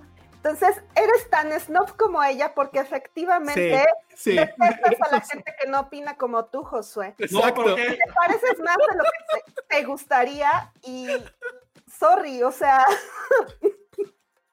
Pati, tenemos que hablar, me acabas de, de ofender. No, es- efectivamente, yo sí creo que es No, una lo voy a gran ver. mujer. Lo, lo voy a- No, yo también Ah, lo mira. quiero. Daniel, a ver, espérame. Daniel J. eh, J. Flores dice que la pelea fue Mohamed Ali contra Joe Fraser. Espérame, espérame. Y también, a ver, bueno, ahorita en lo que pones ese comentario, nada más agradecer el superchat de Dani Crespo. Dice que está eh, eh, cooperando, dice, me gusta el infierno, ver el infierno arder, los quiero. Alonso Hernández dice, es como decir, a ver, no tengamos ponchos. No, a mí me encantan los ponchos, pero la vida seguiría sin ponchos. Y, y yo encontraría otra cosa, ¿sabes? A lo mejor los suéteres grandotes. Esa, esa, Es un poncho. O sea, Ahora, también hace, poncho. no, los en, al- en algún momento, en algún momento ella además hace esta crítica, que ahí sí coincido, sí es un poco de tía, pero no deja de ser, creo yo, válido. Dice, a ver, y luego esta cultura de voy por la calle y, y hubo un partido y veo a la gente que va festejando y dice, ganamos. Dice, ¿ustedes ganaron qué? Estaban en una, en su sala bebiendo cerveza, no hicieron nada, ¿qué ganaron? Entonces, y, y bueno, ya de ahí se suelta con lo de. Y Spike Lee le dice algo que tú le hubieras dicho: es que hay un sentido de comunión, porque bla, bla, bla, bla, ¿no? Y es muy bueno. Francamente, es muy bueno. Y También- yo sí me quedo con esa da habilidad de el ella. A mí, me da cosa, a mí también me da cosa el box, por ejemplo. O sea, no, no, no quiero que desaparezca y así, pero no es algo que disfruto porque se me hace, en el fondo, en el fondo, perdón si ofendo a alguien, se me hace muy tonto que estén pegándose en la cabeza y matándose neuronas para que al rato tengan enfermedades mentales por, por deporte, ¿sabes? O sea, como que siento que el deporte de cierta forma tendría Por que negocio, cultivar el, tendría que el cultivar el cuerpo, ¿no? O sea, que, que es una idea muy- el que es como una idea muy griega, ¿no? Pero el, pero, pero. Yo cultivo el box puerco. Se me hace, se me hace el- se- sí se me hace muy tonto porque se están pegando a la cabeza. O sea, y yo sé que obviamente tiene muchos fans y está muy bien, pero yo, yo, yo, yo, yo no lo entiendo tampoco. Penny, tienes que verlo, por favor. Además, bueno, otra cosa, esto de que según es serie, pues no es cierto. O sea, eres una película de tres horas y media, pero pues la, la cortan en siete capítulos para que no se enojen como con con The Irishman y la podrían ver el último capítulo primero y luego el tercero. y luego- o sea, no hay orden, da igual. Eh, está, bueno, a mí me encantó. ¿Qué hay, pasó? una, hay una escena que me gustó mucho, creo que es del capítulo 2 o 3, que están como en un foro, ¿no? Y alguien hace una pregunta. Y bueno, ok, ronda de preguntas con el público. Y una chica de Barcelona que está en muletas empieza a hablar de que tuvo un accidente. Y, la, y es así como, a ver, güey, y aplicó una así como de conferencia de prensa. A ver, ¿es una pregunta o es un comentario? Porque no tengo tiempo para esto. Todo el mundo en el público le dice, a ver, lo que quieres saber si el gobierno te va a pagar dinero por tu accidente, lo que quieres sí o no. Y la chica, pues sí, gracias. Pues fue así como de, güey, si puedes ver. Comentario, Pero hasta- pregunta, fue, fue como de Pero hasta Scorsese la quiso calmar. Sí, sí, sí. sí. No, Scorsese, no, espérate, nos está contando. Ay, Scorsese- es patrimonio de la humanidad. Scorsese también. O ¿Por qué sea, es tan tierno? porque es tan hermoso. Es muy, es muy bonito. Seguro sí, ya- hizo un deal con The Irishman para esta cosa, ¿eh? Sí, seguro hizo un deal con. Probablemente, Sí. probablemente. Pero Además, la no. verdad, el otro, el otro documental, no sé si está todavía en HBO, era de HBO, se llamaba Public Speaking. De ahí agarran fragmentos, son los fragmentos donde se ve que hay público. De, de- eh, o- bueno, ojalá esté todavía, la verdad, eh, no lo he buscado, sí lo quiero ver. Eh, pero bueno, chéquenlo, está en Netflix. Eh, y bueno, ojalá se dé tiempo, Josué, para ver ese capítulo último. Donde sí lo, sí lo quiero acabar. O sea, sí lo, sí lo quiero acabar porque este, después me puse a leer sobre eso, o sea, sobre la- el documental. Y se habla, por ejemplo, ahorita que dijeron ustedes lo de las librerías, que va de Strand, que empieza a ver como diferentes cosas que, que ya hablan más sobre Nueva York, ¿no? Que creo que eso me faltó en los primeros tres capítulos. En el primero sí me gustó mucho cuando señalan, por ejemplo, ¿no? Que habla, habla Fran y dice, güey, es que Nueva York es una ciudad que nunca se calla. La única vez que la vi callada fue con el juicio de O.J. Simpson, que eso estuvo cagado, y con el 11 de septiembre. Entonces, como que también te da idea de que es alguien que, que si bien, hay otra frase que me gustó muchísimo, muchísimo, muchísimo. Bien, no la odié, nada más odié esa parte y nada más por andar jodiendo. Pero es algo que, que me gustó mucho, que ella dice que se me hace algo fundamental para todos los aquellos, a lo mejor Patty ahí, porque es la foránea, nos lo puede dar su punto de vista, que dice es que la gente que creció en Nueva York, los que son como oriundos o de otras generaciones, tal vez no son tan exitosos como la gente que llegamos.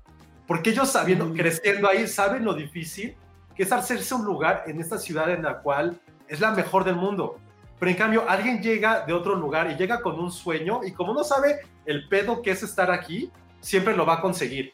Y se me hizo una frase tan maravillosa en tantos sentidos que también como decir, güey, es increíble cómo se hizo una, una ciudad abierta a migrantes, una ciudad revolucionaria en su forma de pensar en ciertas cosas y que a lo mejor también nosotros en esta ciudad, digo, no es que lo estoy comparando, pero ya damos por sentado las cosas, no solamente como Ujú. ciudad, pero hay muchas cosas que ya tenemos y que no nos damos cuenta que, que están ahí y que alguien más, alguien más llega, alguien más lo quiere y para ellos va a ser mucho más fácil porque nosotros ya lo tenemos, ya, ya está en nuestro ADN y eso se me hizo, hablando en particular de Nueva York, que a lo mejor de las grandes ciudades es eso, que sabemos en serio el problema que es hacer muchas cosas y alguien más llega con un poquito más de energía, mucho más ímpetu y con las ganas de crecer aquí que de repente, ¡pum!, y se van. Entonces creo que esa frase particular, no solamente, insisto, sentada a la ciudad, sino en diferentes aspectos de la vida, se me hizo bien, bien, una gran, gran frase. esa. Una crítica Oye. maravillosa. Ah. Ah, cuando, cuando dice, es que cómo le hace la gente para vivir aquí, porque le preguntan, creo, ¿no? Que, Ah, que, sí. este, del costo, o sea, que es la ciudad más cara. Del, del mundo, creo. Este, y dicen, Ajá. nadie sabe, es un, es un misterio. Dice, yo todavía no lo sé. El asunto es que la gente llega sin saber cómo le va a hacer para pagar esas rentas y de alguna forma sucede. O sea, aquí todos los que viven, nadie puede, nadie puede este, pagarse Nueva York y sin embargo seguimos. Nadie puede costear la vida en Nueva York y sin embargo seguimos viviendo. Bueno, en- ahí es otra cosa que, por ejemplo, ya hablando de otros temas, es como dije, ay, güey, pues, señora, solo le pagan ustedes millones por aparecer ahí. O sea, pero realmente la gente que vive en Nueva York, Nueva York, o sea, en Manhattan, pagan un súper mega impuesto por vivir ahí. Que eso es lo que permite que la ciudad sea ese tipo de ciudad. Entonces es algo que, por ejemplo, pues, sí, señora, o sea, evidentemente, o sea, abra sus ojos. Este, y, pero, pero en general sí, sí la voy a acabar de ver, más porque después lo que leí que se habla ya de otras cosas, de otros aspectos. Y creo que es más eso, es como un gran ejercicio de dos mentes creativas que a lo mejor ya tienen otra forma de ver y pensar las cosas porque tienen, hablan mucho de, de social media, de cómo la gente solamente está en Instagram y caminando con los celulares. como otra generación que también vivió la forma cultural muy diferente a la que estamos viviendo nosotros o la que ha de vivir siguientes generaciones. Creo que tienes como un legado a ese Nueva York de los 70 que ya no existe, que a lo mejor todos conocimos, fue el primer Nueva que todos conocimos por las películas que estaban en esa época, y que es algo que ya se ve con la nostalgia inmensa. O sea, por ejemplo, hay escenas de esos viejos este, trenes del, del trenes, ¿eh? Estos últimos este, vagones del metro pintarrajeados, hablan de cómo en los 70 la ciudad ya están a punto de un colapso bancario, bueno, financiero, y cómo esa gente también, que esa gran generación fructífera que, que sí estaba ahí Scorsese, que estaba ella, que estaba Warhol, que antes estuvieron todos los, eh, los la generación beat en los 50 y los 60, Bob Dylan, bla, bla, bla, bla, bla, bla, bla, cómo no solamente sobrevivieron, pero que también construyeron esta ciudad y este gran mito que todos conocemos, ¿no? Creo que, que es como un gran cliché decir ir a Nueva York por primera vez y, y maravillarte porque eso es algo con lo cual crecimos. O sea, creo que de este, de este lado del mundo, y también, o sea, evidentemente un poco en Europa, pero sobre todo en América Latina sí crecimos con, con ya conocer Nueva York, que es como algo de tu bucket list, sí o sí sí o sí, porque sí está nuestro, igual en nuestra genética, saber que es la mejor ciudad del mundo, ¿no? Y que haya un documental que no solamente te empieza a hablar un poco de ella, sino de dos personajes que formaron esa ideología, eso es por lo que vale la pena completamente verlo. Entonces, odié ese capítulo, odié esa escena, pero en general el documental va más allá de eso, ¿no? Entonces, no sé si lo voy a acabar de ver, pero por lo menos. No, por lo menos para que termines de ver la pelea con, con este. Ok, Yo voy a ver. Pero que ver, por favor. Ya, sí, ya voy a ver, pero me voy a saltar al tercer capítulo. ¿Cuál es? ¿El segundo? El segundo. no, no, te lo saltes. Después de esto, yo quiero que exploremos la hipótesis de que quizá todo lo que odia Josué es porque lo lleva adentro, como coco. ¿Qué tal que llevas a un coco adentro? O sea, yo nada más quiero poner la hipótesis en nuestra mesa para que la analicemos es muy posible que haya sido chancleado por su abuelita. A partir de ahí, el trauma. Exacto. No lo sabemos. Exactamente. Bueno, pues ahí está Pretend This a City, está en Netflix. Y ya para irnos, ahora sí vamos a hablar de la serie que le encantó a Josué en, en, eh, espejo, digamos. ¿Pero nadie más la vio? Sí, la de las groserías. Ay, no, yo no la vi, no la he visto. ¿Cómo se llama? Las Cage, obviamente. History of... History of Swear. Of swear words. De las palabras, de las groserías, pues. La de las palabrotas. Es el de Nicolas Cage, ¿no? Ay, Nicolas Cage me traje. Nicolas Cage ya es... ¿Te gusta Nicolas Cage, Pati? Claro. Pero ahorita hay algo muy, hay algo muy, hay algo muy cautivador, siento, en Nicolas Cage y en su carrera, ¿no? Sí. es como muy esquizofrénica y en sus, en, en sus diferentes cabellos que ha tenido. Sí. Acá, acá sale, acá sale de barba, candado, traje impecable y creo que con eso ya ganó Sí, creo que puede haber una historiografía de los últimos años en la que tome como, punto de partida los looks de Nicolas Cage. es el copo, es pasando en el mundo. En la que hace con Cher, ¿cómo se llama? Se ve impresionante. Eh, Moonstruck. Ay, también, a mí me encanta. Pero porque era joven, ¿no? en el mundo cuando... Oye, jamás pensé eso de Nicolas Cage, para mí es como así como un tío Yo tampoco, me, me, vengo enterando en esta Tú también, órale. O sea, ¿es el Coppola más guapo? No es guapo. Oh. Tiene, algo. Tiene un algo, sí. Tiene un algo. Te digo, creo que es como mucho arrojo a la vida, no sé. Justo, lo acabas de describir perfectamente. Tiene arrojo. Hacer mierdas hasta las mierdas más mierdas son muy buenas. sí. Es fabuloso. Siento, que, eso es amar la vida, o sea, como que eso es amar la vida. O sea, es como el, personaje que su mamá le diría, no salgas con él porque es inestable, y eso lo hace más atractivo. Es mega intenso, o sea, date la cuenta, cuenta de la intensidad, que es mega fan de Elvis Presley, fan nivel me casé con la hija de Elvis Presley, o sea, y no fue, y no fue este también fan de Superman y le puso a su hijo Kal-El. Sí, sí. Es que eso es, es lo que te digo, o sea, se entrega a la vida, es como... Tiene una película chapísima con Sarah Jessica Parker. La amo. Tiene una Que se- película chapísima, yo, ¿una? que, que se disfraza de Elvis. Se disfraza de Elvis y se avienta de paracaídas como con Elvis. Sí. Con. Oye, y en El otro 2021 viene la de que, que se interpreta un poco a sí mismo que quiere un rol en una película de Quentin Tarantino. ¿Cómo se llama esta película que apenas viene? De, Ah, no tengo. The Unbearable algo. Ahorita se los. Ahorita lo busco. Pero a ver, El platícanos man- de la serie, este, bueno, sí. Josué. Ah, bueno, volviendo a Nicolas Cage. eh, la serie fue algo que a mí me sorprendió mucho cuando desde que vi la sinopsis dije, güey, ¿por qué está Nicolas Cage ahí? ¿De qué trata? Primer, vi el primer capítulo, ojo, el primer capítulo, los primeros 20 minutos son muy, son, son muy pesados, pero lo que trata esta serie es, escogen ciertas groserías eh, en inglés, que afortunadamente creo que muchos eh, las conocemos, por lo cual tampoco hubo como un choque cultural o de lingüística, y habla no solamente de, de su origen con historia, tienen historiadores, tienen lingüistas, hablan de cómo apareció por primera vez, cuál es su origen, pero a mí lo que más me gustó de, de esta serie es cómo una palabra, una palabra, se vuelve un, un estandarte cultural para ciertas minorías, eh, para, la, para todo el movimiento feminista también hubo eso, pero también como psicológicamente y neurológicamente, cómo decir una mala palabra puede cambiar completamente tu día, puede cambiar prácticamente tu vida, el decirlas y cómo todo eso se ha querido hacer una apropiación cultural y, y la forma en que cada grosería empezó siendo algo completamente naif, algo que solamente existía como en el colectivo cultural, y también te pone a reflexionar cómo es que nosotros como sociedad adoptamos una sílaba, un par de sílabas, le damos un contexto completamente diferente. Creo que esa parte cultural y la parte tal vez, incluso lo digo como revolucionaria, se ha convertido en un estandarte de, insisto, cómo una palabra tiene este poder. Siempre generalmente eh, estamos hablando de la palabra escrita, ¿no? Cómo gracias a eso nos convertimos en sociedad y en civilizaciones. Pero toda la parte de tradición oral es algo que, a veces siento que se deja como en un segundo plano y esta serie revaloriza eso. Cómo al nivel humano, a un nivel como raza, tenemos esa capacidad de creer algo que tiene un significado, pero ya si lo vemos incluso semióticamente y a la edad de diferentes generaciones, va a cambiar y con ellos también eh, nuestra razón de ser como civilización. Entonces creo que eso para mí fue algo impresionante y además eh, el guion y la estructura en la que está conformada la serie en la cual sí están, Nicolas Cage solamente presente y tiene intervenciones bastante sosas,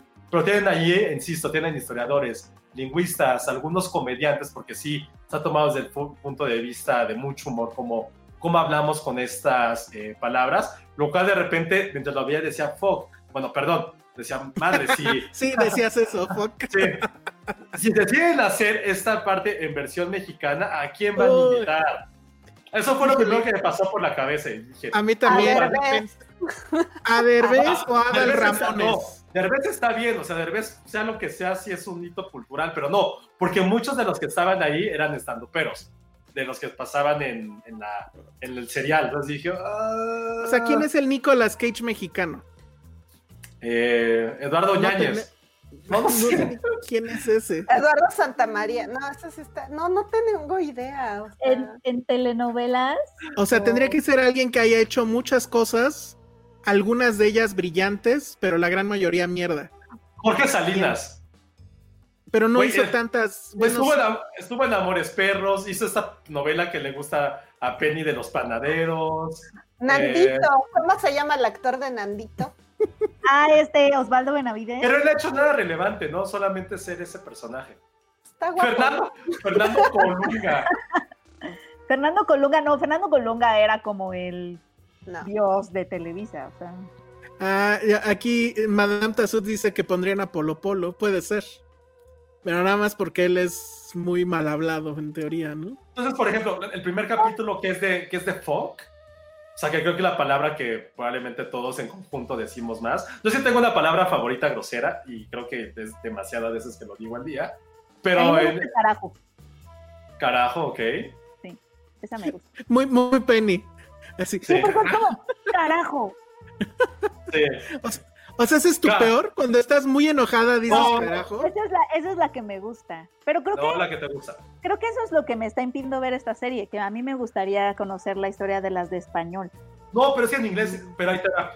En inglés, por ejemplo, también dije, ay, güey, pues fuck, entendemos que no viene de este gran mito que teníamos que era como fornication under concession of the king, que era lo que todos creímos, y ya te lo explican, pero aquí viene la parte padre, que eso creo que les va a, gust- les va a gustar Penny, y a mucha gente, bueno, fue lo que me gustó. Hablan de cómo fuck, esa palabra en los 80, con todo el movimiento de hip hop que se estaba armando tanto en la costa oeste como en la oeste, y cuando salió NWA cantando fuck the police, cómo se volvió durante los últimos 30 años esa frase y esa palabra se convirtió en un movimiento cultural no solamente para los afroamericanos de esa época de los 80, sino también como una, algo contestatario contra la policía, contra el sistema. Cómo esa palabra se volvió como un estandarte para luchar contra, el, contra aquello que te estaba oprimiendo.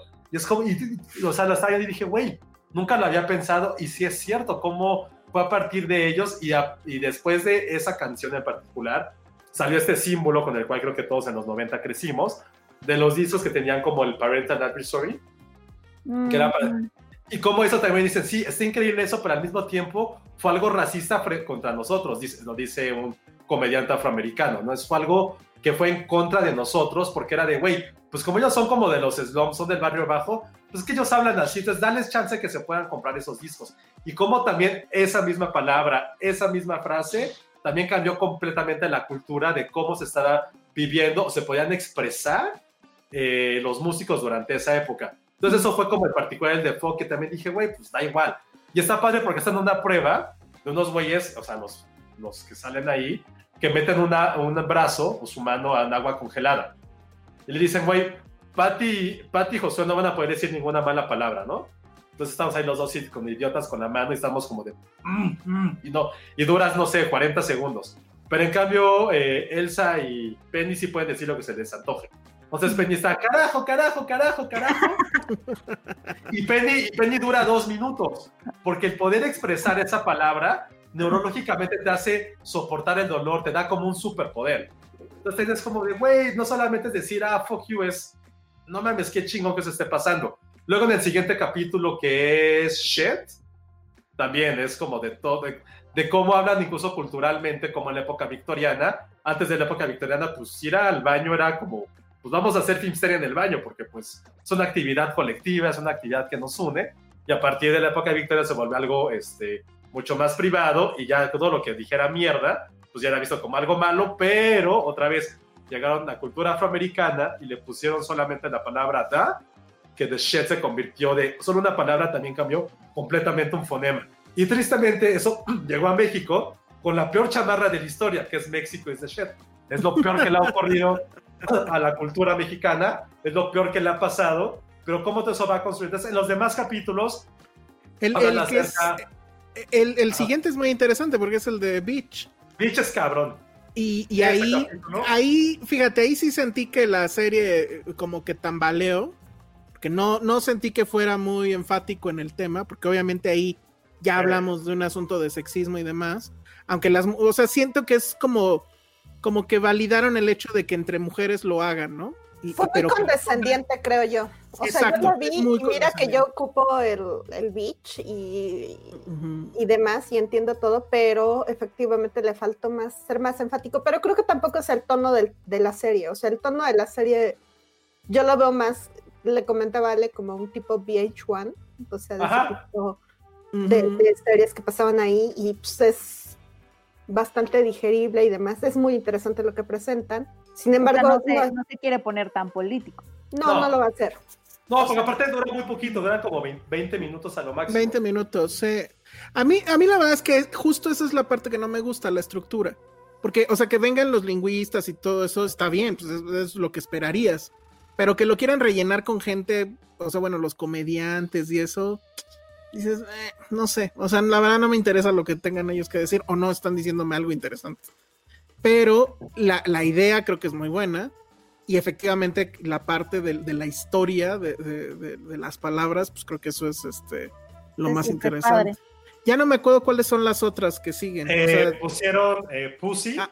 Pussy. ujú. que también es como mucho de, o sea, pusieron como todo el ejemplo de, de cómo esa palabra a inicios del siglo XX también fue algo contestatario para las mujeres que estaban empezando a hacer arte, porque no podían hablar nunca de sus partes femeninas. Era como el mayor tabú que existía y poco a poco el empoderarse de su pussy las hizo crecer a un nivel artístico, ¿no? Ponen ejemplos de gente que cantaba jazz y blues en los años 20 y que eran así como el porno de esa época, que eran incluso como perseguidas por eso. El de Beach Dick, que Dick es como, estaba súper tonto, pero al mismo tiempo habla de cómo esa palabra se hizo famosa o se hizo como ya parte del colectivo a, a partir de Richard Nixon, que le decían Dick, porque así es Mm, como, claro. o sea, así se les dice a los Richards, pues en, Ujú. en Estados en inglés se les dice Dick, y cómo eso dejó de ser solamente como referirse al, al pito, pues, que es literal la traducción pito, y cómo se volvió como una persona que es un imbécil, como el Dick es alguien que es un imbécil.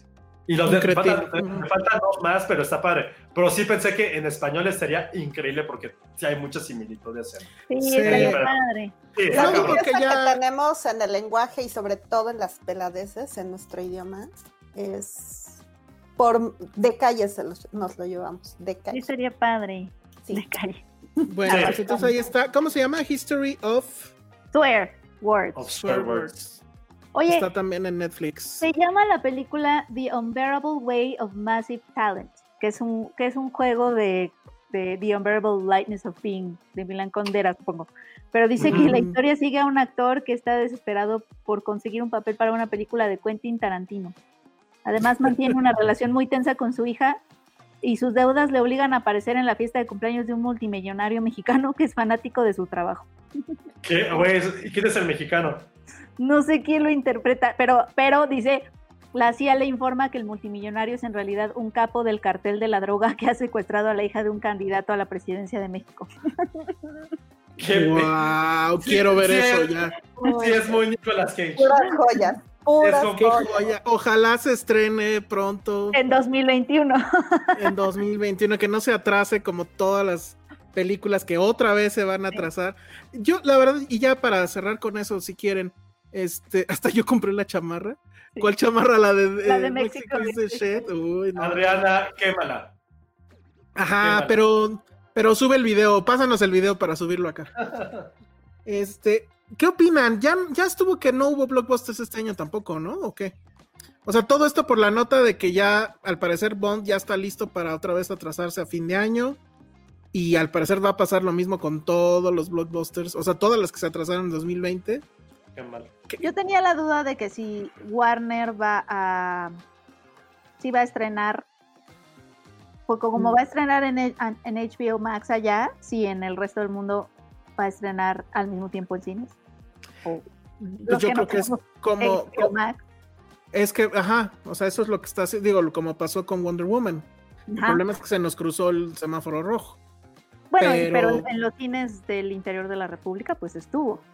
Sí, pero bueno, o sea, el problema es que ya DF rojo, eh, Morelos rojo, eh, Puebla rojo, estaban diciendo que también Veracruz ya va para rojo. O sea, está a punto de pintarse de rojo todo el, bueno, Monterrey, o sea, las plazas grandes, digo, o sea, está bien que bueno que la gente de, de, pro- Sí, de no, provincia pero- lo puede ver, Pero, pero, ese tipo de cosas son las que afectan esas decisiones. Ajá, y, y- y que bueno, pues no, obviamente no va a ser el, el mismo número de espectadores que, que va a entrar y va a dar su boleto, ¿no? Va a pagar su boleto. Entonces, pues ya se ve muy, muy complicado. Y luego viene Netflix y les dice, no, no, no, espérense, una película nueva cada semana, como diciendo, bitch, it's the end. Bienvenidos a Netflix. O sea, Sí. está muy cañón eso, ¿no? Está cañón. Y la verdad es que Apple y Amazon están estrenando cosas padres también. Digo, A- Apple ha estrenado cosas bien padres. Ahora que lo pienso. Sí, ellos sí tienen mejores originals. Netflix, pues es muy, bueno, por ejemplo, ahorita hablamos de dos Es originals que están bien. Es muy a granel, Sí. ¿no? O sea, es como, ahí les va todo este barril y entre ese barril hay cosas buenas, pero también hay cosas que dices, esto pudo no existir. Netflix es como un outlet, ¿no? Que de repente vas y dices, güey, encontré esta joya a 60% de descuento. Como yo con Bridgerton o Bridgerton. Ah, ¿ya viste esa serie, Penny? No la he visto, no la he visto. No, no- La trama está buenísima. Sí, es una telenovela, ¿verdad? Es una. Oiga, no hablamos de Cobra Kai. Bueno, yo hablamos del pasado, pero a ver, ya para cerrar, dinos, Penny. No, ¿qué ah, bueno, no, de nada más voy a decir que sí me gustó, me, sigue gustando mi telenovela de karatecas, aunque cada vez se pone mucho más inverosímil ¿Verdad No, que yo la ves? odié. ¿Ves? y cada vez es más fanservice absoluto de la Yo Yo nada. la odié, yo la odié mucho, la Pero verdad. Penny, ¿la, la disfrutaste sabiendo que era eso? Sí, pero la verdad es que Elsa tiene un punto de que, o sea, sí pasan cosas que ya son puro fanservice, o sea, como de que de repente hay una pelea, no sé, la pelea... La de la casa. tiene- no, la, la de la casa, bueno, pero no, hay una pelea que es en un taller mecánico. Que Ah, sí la hablamos. más, porque además están peleando con los malos, que además es personas, o sea, yo sí me pongo a, pensar que son personas que trabajan ahí, o sea, no sé, Pero era- como que... Eran criminales. Pero, eran ok, criminales. eran criminales. Pero en algún punto se voltean y se empiezan a pelear ellos, porque obviamente Ah, sabían sí. que los fans quieren verlos a ellos pelear entre ellos, pero fue muy estúpido. pero me dio mucha risa. No, yo ya no podía. O sea, los únicos episodios que valen la pena son los últimos tres. Ya lo comentamos, no sé tú qué opines. Yo sí quería que Elizabeth Shue se quedara con Johnny. Yo también, no, pero no, yo no, porque tiene su novia, hay otra su-. Ah, bueno, mamá, pues sí. mamá. Pero acababa, pero acababa de empezar con ella. O sea, eh, eh, sí fue el gran día de, fue el gran fin de semana de Johnny. A En ver, su re-. Representación. Es la mamá latina. Es la Ah, mamá latina. sí, no, Tenem- tenemos imposible. que ganar. Tenemos que ganar una vez. Sí, una vez exacto. tenemos que ganar. Y Elizabeth Shue, o sea, como que fue nada más a enseñarles algo, ¿no? Como que los del Sí. pasado fueron a enseñarles cosas. Bueno, es que también esas cosas. Hay mucho fanservice. La verdad, sí, no, no, está- pero eh, ya dilo, escritura- ya, ya no es, mira, ya no es spoiler. Todo la lo, todo lo escritura que no es la sucede- mejor. No, todo lo que sucede del episodio 2, bueno, de la segunda película. Güey, ¿por qué les emociona? La, segunda película es una mamada. Güey, ¿Qué- también la 3. O sea, No, pues sí, pero ah, pues sí, sí. Y de la 3 no sé qué va a salir, o no. Y, insisto, lo de la 4. y la 3 iba a salir. Yo veía capítulos y me sentía como, como cuando me, me como algo que no debo, o sea, y siento súper culpa después. Así, pero así, me lo, pero me los comía. A mí, como a mí me daba cuatro, mu- a mí me daba mucha pena con Patty. Ah, lo que te Porque- iba a preguntar, Pat- Pati, ¿cuáles fueron los momentos en que volteaste y dijiste, no mames Alejandro, me voy a regresar a pinche Puebla? Justamente el del partido de, de, de karatecas que estaban estos chicos y en el de la pelea final de la casa yo dije, ¿por qué no le hablan a la policía? ¿Qué diablos? O sea, Es que no hay adultos en esa serie. Es como una, es como una película de John Hughes, donde no existen los adultos. ¿Sabes? No Como hay de, adultos. adornos. Sí. No hay adultos. No hay, no hay leyes, es como el viejo este de niños. No. No hay, no hay leyes, Sí, no hay adultos, hacen lo que quieren. Creo que se les desbordó su propia trama porque la primera, la primera temporada a nivel escritura es muy buena. Es que, Es- o sea, había o este sea- tema de, ¿sabes que es un poco tonto que sigan después de 30 años con el mismo pedo? Pero, por ejemplo, el personaje de la esposa de, de Daniel San, Eran súper conscientes de eso en la ajá, serie. ella era la adulta, la que Sí. decía, a ver, pendejos, te vas otra vez a ir a pelear con, o sea, no, y ahora en esta está súper novelas. Sí, no, es nada más- novela. Va La- a, la- a la la- hija a regañarla, o sea, no. con, es Pero como además- con karatecas. Es que la propia serie en la primera temporada se burlaba de su propia premisa. Exacto. O sea, eso era lo que pasaba en la primera temporada, que era como de esto es estupidísimo, ¿no? Pero veámoslo y Ajá. no y vamos a estar conscientes de que es lo más idiota, pero además sabían meterle cosas emocionantes en eso, ¿no? En esa en esa conciencia de sabemos que esto es idiotísima, pero de pronto ya se convirtió en puro fanservice porque vieron que funcionó y siento que están repitiendo las cosas que funcionaron, o sea, como las más efectistas y Ahora, las- yo, yo sí esperaba el regreso. ni sí funcionan. Yo sí esperaba el regreso de Elizabeth Shue. O sea, era lo Sí. que me tenía ahí. Pero, ay, o sea, ella es la única que sí es como un poco más centrada y no hay que ser adultos. Y yo, come on, estás viendo el desmadre a tu alrededor. Y ella es la única adulta. Dije, bueno, Güey, Qué las bueno víboras, que no se quedó con Johnny. las víboras en el coche también es súper estúpido. Porque aparte la concesionaria siempre está llena y ese día abres hay víboras en el coche. O sea, no, no, no. No me ¿cómo, cómo Miguel vuelve a caminar en el concierto? Más bien ya recuperó. ¿What? que sí es una telenovela. en serio, en serio, telenovela. en serio, me daba mucha pena. Y además sí me regañaban. Está mejor mi novela que no sé qué. Porque no lo regaño porque no me gustan las cosas idiotas, lo regaño porque me critica mis cosas idiotas. Claro. Me hace sentir mal por ver mis cosas idiotas y le digo, come on, o sea. A ver, pero, Villalobos. pero, pero, Pati, ¿él ve las cosas estúpidas contigo? Sí. Ah, ok, entonces sí es válido. Pensé que no, pensé que te dejara a ti sola y te criticaba por eso y te obligaba a ti a ver sus cosas estúpidas. No, no, sí veo. Pero sí, eso es lo único que diré. conmigo. Ah, bueno, entonces está bien. Es- es- yo lo único que diré es que es puro fanservice estúpido esta, esta temporada y que funcionó conmigo. Ok, Karina Villalobos, eh, muchas gracias por el super sticker. Desgraciadamente, por nuestra tecnología chafa, no podemos ver qué es, pero te agradecemos mucho el super sticker. Eh, Axel Muñoz dijo algo bien padre. Netflix es la paca gringa. Sí, tal cual. Es tal cual, la paca gringa. Pero no está mal, porque los outlets de repente encuentras grandes joyas. Pero de repente es como, uy, es como Karate Kid se ve increíble. La tienen mi talla, uy, joven, solo hay extra, extra, extra large. Es como, no mames, por eso cuesta dos dólares, Josué, no mames. También piensa, piensa. Está No, es que sí increíble. siento que sí es como a granel ahí la, la paca. Ah, dice Dani Crespo que es una perita saludándonos en el sticker. Ah, muy bien. Ah, bueno. Oigan, pues creo que ya nos deberíamos de ir, pero la verdad es que, bueno, está Patti como invitada y creo que sí deberíamos de darle, aunque sea un par de minutos para que hable de su novela del ¿Cuál? negro este increíble que hace el amor increíble en Netflix. ¿Cómo se llama? Es de, es de la productora de Shonda, ¿cómo se llama? Shonda Rhimes. Sí. Ya se la llevaron a Netflix, se la llevaron con esa producción maravillosa. A mí me la vendieron muy fácil, me la vendieron ¿Cómo se llama? eh, Cintia en Twitter, se llama Bridgerton. Ah, Eh, claro. eh, y me la vendieron bien fácil. Es básicamente eh, Jane Austen meets Gossip Girl. Y ahí estuve. Y efectivamente no erraban, pero omitieron decir lo más importante de toda la trama, que es importantísimo. Tiene el protagonista que yo creo que es el descubrimiento del año. ¿Cómo se llama él? Ay, tiene un nombre. No, yo lo uso, yo lo uso, yo lo uso. Es Se llama Reggae- hermoso. Reggae Reggie, Jean Reggie, Reggie, O Reggie Jean, Page. No sé, Lo usé como Bridgerton Hot Guy. Qué cosa Ándale. tan hermosa, qué, qué divinidad. Me aventé un maratón, no sé de qué trató la serie, véanla por él. no, sí, está muy bien, porque además de todo, este, tienen esa especie de imaginario de este, en el cual tienen una reina negra que al parecer sí existió.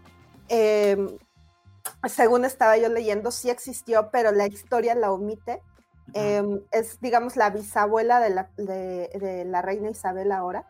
Y eh, ella, a, a raíz de su reinado, hace nobles a las personas de color.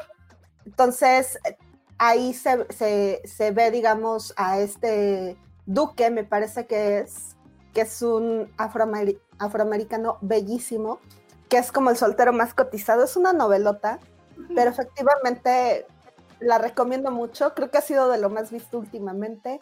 Hay mucho Y- sexo. Hay mucho sexo y tiene una producción fabulosa. O sea, el, vestuario. En tiempos de Jane Austen. Y qué cosa, Penny, deberías de ver, ¿no? Muy bien. Todo muy bien. Todo muy bien. Ella me dijo Patti que él estaba viendo eso por la trama. Esta es la. Sí, la trama está buenísima. Me, me gusta la trama, ¿eh? Siento que la trama Sí, sí, sí, sí. puede. Yo, yo la recomiendo. Para los amigos que nos escuchan en Spotify, lo siento, estoy enseñando la trama. No, no puedo. No Pero- puedo decir más. Pero yo sí puedo decir que, que la trama tiene unos six packs. Para que se lo imaginen. Ajá, Aprendan, guionistas. Unas cosas que qué bárbaro. Alguien comenta por ahí que qué incómodo ver la escena de la luna de miel con los papás. Pues sí, no. ¿Por qué? ¿Qué pasa? O sea, no, no es algo para ver con tus papás. No, definitivamente no. Pero eso Los está tuyos sí. disfrutable. Con los suyos sí, Peña, a ver qué dicen. Ay, no, mi- mis papás son los peores en escenas de sexo. Se ponen súper incómodos y yo también. Y pero mi mamá lo que hace es levantarse a ver qué, qué pasa en la lavadora. Como, ay, creo que ya, creo que ya tengo que meter la otra carga, así, sabes, Son las 2 de la mañana. y todos así de, Y tu papá se pone a ver el celular, ¿no? Sí, mi papá no, no, me gustaría que mi papá fuera un poco menos descarado, porque mi papá sí, se, así, viendo así, no, no me despega los ojos y yo, no sé, como que, A lo mejor sí Creo diría no. algo del six Siento pack. que no hay una reacción adecuada, o sea, siento que todos la regamos. Yo siento que está el- está muy bien la trama. Mira, Penny. Está muy bien la trama ahora que lo mencionas, o sea, sí, está muy bien. Sí. Me gusta que este episodio fue el episodio de Penny reaccionando ante el chisme de. De Patty. ¿cómo se- Ajá, y reaccionando al six packs de Exacto. René, no sé qué, o Reggie. En este, en, este, en, este, en este podcast me sentí como el meme de Michael Jackson comiendo palomitas. y de, Está- Bueno, pues entonces altamente recomendada por Patty para esta pandemia, Muy, está muy increíble. recomendada, de verdad. Este, véanla, véanla, disfrútenla y, y ya. Ale no la vio conmigo, ¿eh? Pero sí no porque tú la conmigo. empezaste a ver ahí. Pues es que era una cosa que, que- que me Pati. quedaba yo muy picada con Así que, Con la trama, y no podía dejar de ver. la trama. pero, pero como Amazonas estaba ahí esa casa hace rato. Oye, Pati, ¿qué, qué, qué- cómo, ¿cómo reacciona Elsa cuando hay escenas de sexo en las películas? No sé, creo que los dos estamos muy concentrados en la Él pantalla. lo finge, así de. Es que yo, yo no, no sé cómo soy en eso, ¿eh? no, no, no sé, no me he dado cuenta, o sea, más bien como que, no sé. Es que a ver, ¿cuál hemos visto? Pues Así que- escena de sexo. Pues la última que vimos fue Crash. Ah, sí, pero ahí la que estaba No. nerviosita era Patty, No, pero- yo porque ya la había visto, pero... Exacto, es que ya sabías que iba a pasar, pero con algo nuevo que de repente es como, chale, están cogiendo. No, yo no, No, sé cómo reacciono, pues. Pat- sí volteé a ver a Patty, que creo que era tu primera vez, ¿no? De Crash. Crash no la había visto. Ah, bueno. Y sí estaba así de, uy, güey. así como de, uy. Armie Hammer. Me, me impactó más lo de Armie Hammer. Es todo lo que No, No mal. me va a dejar dormir, porque Pati Sí. ya me mandó el hilo. ya se lo veo. Entonces, eso es El lo que voy a hilo. hacer ahorita. El Lilo y Stitch. Bueno, pues ya vámonos, porque ahora sí ya duró muchísimo esto y yo no sé qué productor nos va a producir. Por cierto, quienes nos escuchen en audio se habrán dado cuenta que estamos en una versión naked, es decir, la producción es mínima. Esto es porque pues nuestra productora de cabecera Vero sigue hospitalizada, ya está mucho mejor y, y bueno, pues ya parece que pronto podrá eh, salir de- del hospital. Que, que regrese a trabajar aquí con nosotros, pues sí, quién sabe, démosle chance para que descanse y demás. Le enviamos un saludo, si ustedes pueden mandarle mensajitos, eh, eso le hará mucho bien. Sí, Y bueno, pues voy a aprovechar. Saludos. Exacto. Saludos y amores a. Pues voy a aprovechar también pues para mandar saludos a todos los enfermos, entre ellos mi papá, que bueno, ya está mucho mejor. Entonces, bueno, le envío un saludo. No sé si ustedes quieren enviar saludos a alguien. No, ah, pues a tu papá, muchos, a, a Vero, o sea, A sí, todos. a, y a todas A las todos. personas que, porque pues está, te- está, sabemos que todo está muy duro allá afuera, entonces a todas las personas que estén pues teniendo que lidiar ahorita con algún tipo de situación familiar o de algún ser querido, este, pues les enviamos muchos abrazos y mucha Sí. fuerza y mucha luz. Sí, está muy, muy, muy fuerte allá afuera, pero bueno, también, aunque sé que pues, su- suena pedante tal vez o tonto, pero también la idea de, de- de hacer el podcast, pues es eso, de- eh, olvidarnos un poquito de lo que está pasando allá afuera y, y hablar de la trama de, de las novelas de Patty. Y, y valoricen al box, no le hagan caso a Penny. Pero es que se pegan en la cabeza, porque Ah, ¿por qué el no Duque con también boxea. El Duque boxea, Penny. A se, ver, remanga las- se remanga la camisa o se la quita porque pues va a boxear. Entonces suda, suda. a ver, pues, ¿qué, qué, qué es está más sexy? ¿Qué es más sexy para ti? ¿Este güey, el nuevo este que ahora te prende? ¿O ah, quién más boxea sexy? Déjame pensar. Ah, ¿O Superman en Misión Imposible arremangándose y peleando con Tom Cruise? Ufa. Quiero ser el jamón de ese sándwich. Y se puso rojísima. No mames. rojísima. Puso rojísima. Quiere ser el campeón de ese chile. Vi ahí. Muy bien. Eso fue como para historia del albur. Si haces ese capítulo, nos contratas Netflix. Bueno, pues ya vámonos. No, bueno, No hay- pero. ¿Qué pasó? A, a ver, sí, cierto. Brad Pitt en Fight Club, claro. Siempre, ¿no? Sí, Quiero vivir en esos abdominales. sí. Ahí construyo mi casita, ahí me duermo. Exacto. Exacto. Bueno, muy bien. Pues ya vámonos. Eh, Pati, redes sociales para que platiquen Ah, pero- la trama. ¿Sabes qué? Despídete, Patty, con tu grosería favorita. Ah, a, no a- a mames. reserva de que nos bajen el video, pero a ver. No, no, no nos lo bajan. A ver, No venga. mames. Esa es Muy la bien. clásica mía. Sí, la ocupo, me sale del alma. Perfecto. Penny, eh, tus redes sociales, Pati, perdón. Arroba la bolita roja. Muy bien. Penny, tu grosería y tus redes sociales. A mí sí me, me gusta carajo. Pe- Oye, pero había- además había una caricatura, carajo, el Pedro, el perro cobarde. ¿no? Era ¿no? coraje. Ah, era coraje.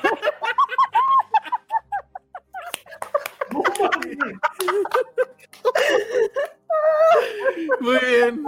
Así, con sus sobrinos. Chingá, que vas a carajo. Muy bien. El patrocinio con Cartoon Network ya valió madre. Muchas gracias, Penny. No, es increíble como la versión lépera de ese perrito. Ah, no lo he visto. No, ojalá. Un Ah, espino, un espino. Muy bien, Josué. Ah, arroba Josué Corro. ¿Y tu grosería? Ah, es que yo digo muchas, pero ah, no creo que la que sí más me caracteriza, caracteriza es verga. Ah, sí, de hecho. Sí. Muy bien. Y yo soy el Salón Rojo, mi grosería favorita obviamente es pendejo. La he aplicado mucho, con mucho coraje y con muchos gritos. Pero bueno, saludos a mis excompañeros de cuando era director de una empresa. Bueno, ya me voy, nos vemos y vean este, vean la novela que dijo Pati. Adiós. bye. Y- no se quiere acabar esto. Ah, sí, ya.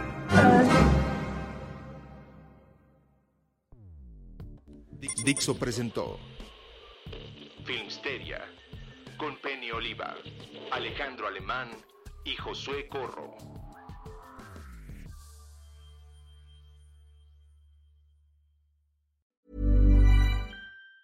Even on a budget, quality is non-negotiable. That's why Quince is the place to score high-end essentials at 50 to 80% less than similar brands. Get your hands on buttery soft cashmere sweaters from just 60 bucks, Italian leather jackets, and so much more. And the best part about Quince, they exclusively partner with factories committed to safe, ethical, and responsible manufacturing. Elevate your style without the elevated price tag with Quince. Go to quince.com slash upgrade for free shipping and 365-day returns.